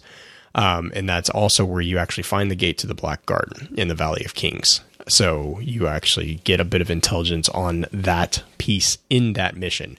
But to go back to the Sand Eaters, they, like I said, they're the frontline infantry. They are the pretty much the people who, if there's going to be a unit that gets sacrificed in the Cabal forces, that's the Sand Eaters. They're they're not very. There's a reason they're called Sand Eaters. Um, and I want to say I'm trying to remember real fast. I I did have the high command for the sand eaters written down. Hang on, where did I put them? Here. We have basically we have two Brackuses from the sand eaters, and that's the on or the org. Um, and that's really the only the only thing that we got on the sand eaters. I want to say sand eaters were green armor, but I'm Mm, I can't don't remember. remember. I used to I when I was doing all the cabal stuff. Um yeah, green green and brown. So these these are the ones that have the green and the brown armor. Um their their logo is the the green banner with kind of the I don't even know how to explain that. But anyways, um yeah, they they they don't really. I mean, the, these guys are, like I said, these guys are just basically the rank and file. Um, but they're also the cabal, so they don't stop. They just keep marching across those dunes. You guys got anything anything on that that you wanna you wanna Uh, toss in? it was actually Primus Ta'an who was the Thagomizer. Oh, okay. I found that out, and I've got that image, and we can actually you can link it in show notes if you want. Cool, cool, cool. All right. So, what do we have after Dune Marchers? MK44 stand asides. Pardon me, coming through. I want to read that like with that British accent. Pardon me, coming through. That One side. One side. But the stand asides have that same design that I was talking about earlier with the ruin wings. It has that oh that filigree type design on it. And their perk is the be somewhere else, which has increased the duration of shoulder charge and tighter turn radius while sprinting. which means I don't get to do anything in Crucible because I'm constantly getting run over. Yep. Totally run over all the time. So the MK44 is a 30 millimeter chain gun that's also known as a Bushmaster. But beyond that, there's not a ton, ton of things going on with it. Just has that design that's similar to Ruin Wings, and they're pretty. I like They're these. pretty, yeah. And So did you Peregrine? Unless you got did you talk? Yeah, no, okay. Per Peregrine Peregrine Greaves. Greaves. So I like this, this one. you want you want to talk? Well, the flavor text on this one is "Victory from on high," and the Peregrine Strike is the shoulder charge deals bonus damage when activated in the air, which is kind of a kind of an interesting little. note. they, I actually I like the way these look because aren't Mhm. isn't this the one that has like the blue I think so. uh, orbs Yeah, on yeah yeah. the knees and the ankles. Um, so this one, Green, do you want to talk about it? Well, the only thing that I had really about the Peregrine, there's just multi of the word Peregrine. Um, it's Peregrine Greaves means from on from above, and also like a traveler. So that's like the basic breakdown of the Peregrine as it's used in this. The bird itself, we were talking about it in chat earlier, just it's another one of the predatory birds that's related to the raptors, which is a type of eagle is also a type of raptor bird, and they are beautiful. These are actually one of my favorite types of raptors because they are probably the most elegant and the most swift because it's known for to be able to dive at about 200 miles per hour when it's like diving to grab something on the ground or d- it's just amazing that they can get that quickly get up to speed that quickly uh, there's also an automotive kind of parallel the Rolls Royce Peregrine motor, a version of their Kestrel cla- class aircraft engine, developed pre-war for air combat planes engaged in close quarters combat situations. Equipped with a supercharger, it easily could boost its speed to a starting forward thrust in seconds. Most known combat plane that used this was the Whirlwind. Hmm. So fun, connective back to a lot of our planes and stuff like that, or our ships in the game, right there but the, one of the older archaic uses of the word peregrine is also means to come from another country, so foreign or outlandish. Not saying that that's something that's necessarily meant here, but it's just a fun little tie back into that we are not all from this area by the traveler. Mhm. Scrappy, you're sweet. Sorry, reading chat. um, yeah, I was gonna say the archaic definition. Uh, if you look at them, they are you know they look distinct and a little bit outlandish. So I can kind of kind of see the the play off that archaic definition a bit as well. And then the only thing we have left are the marks, which Butt rags. butt rags for. They're mud flaps. Can we just be honest? There's, there's only one class item that matters, and it's called a cloak. There's, I don't care about your little arm bracelets. I'm not trying to live strong. I'm trying to kill strong. I don't care about your your mud flaps. Just move along. Sorry. But there's four different.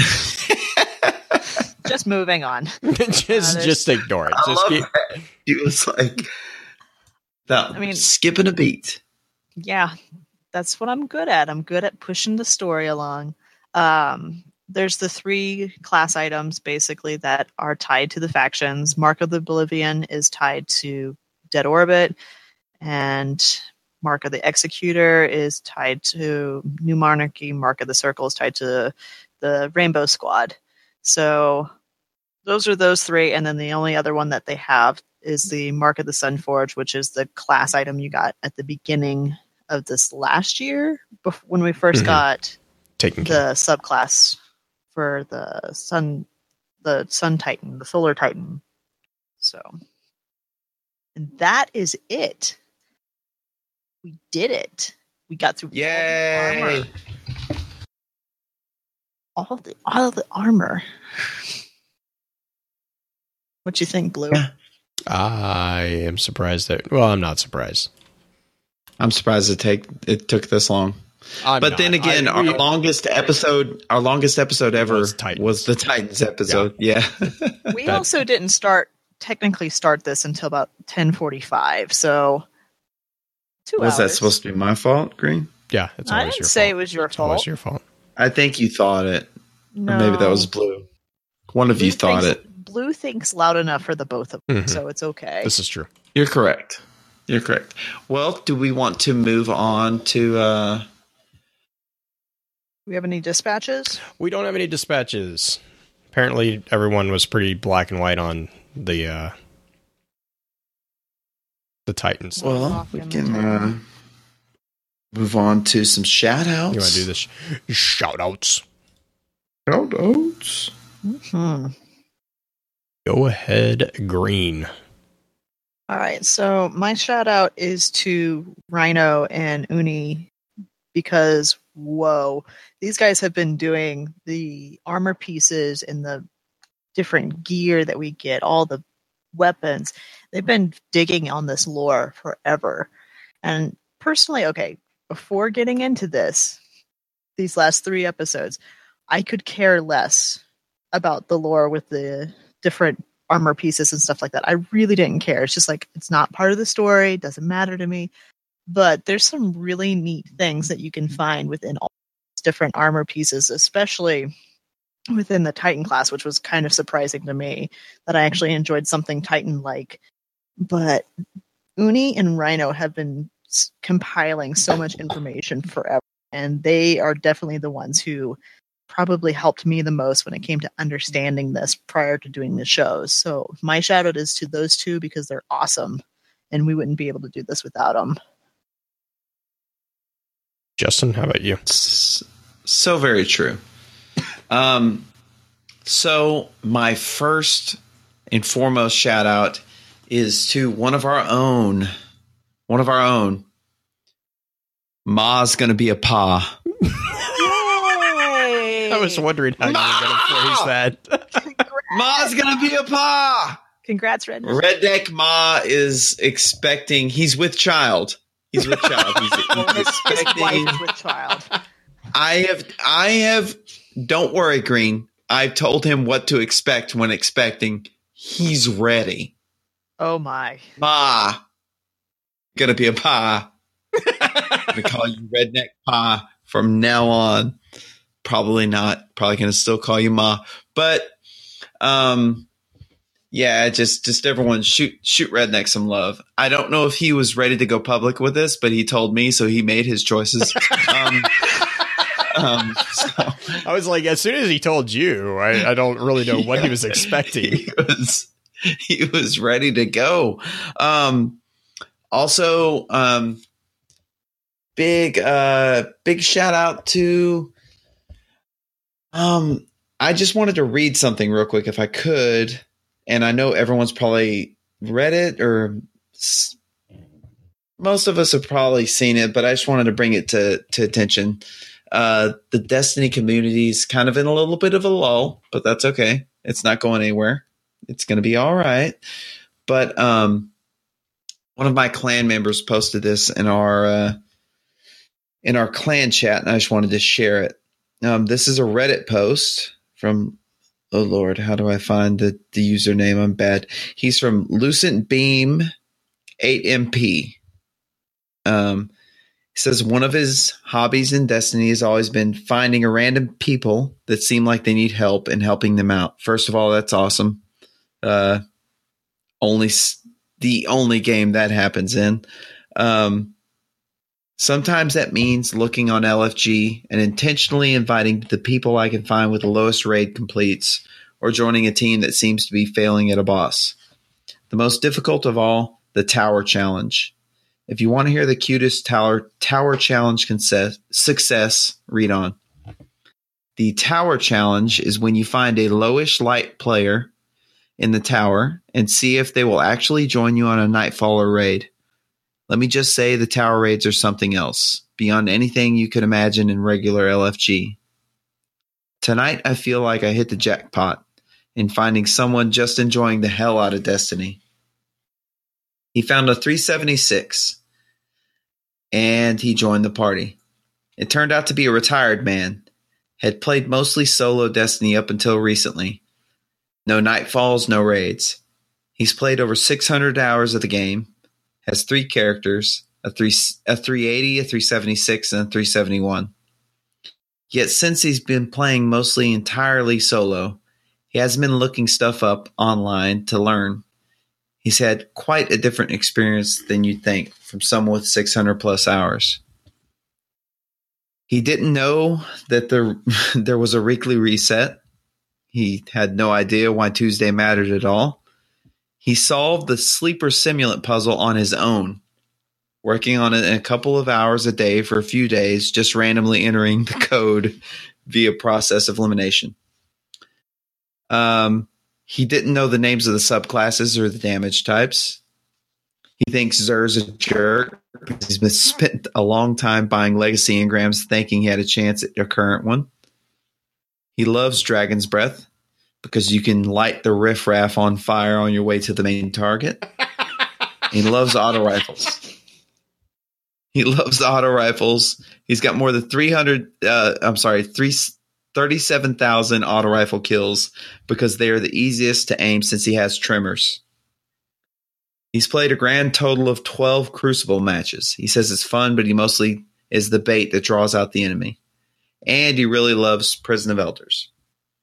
He said he recently got a mic and made a friend with another older man who taught him about infusion. He said he wasn't a gamer. I disagreed that this was the most complex and interesting game he'd ever played.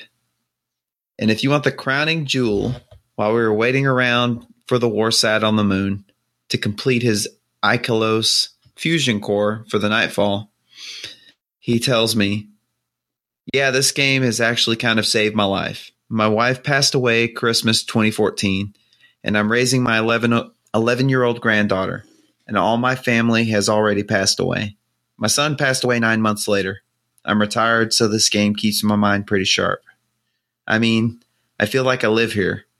I have lucid dreams about being here, and those are really exciting. Most exciting times of my life being in here.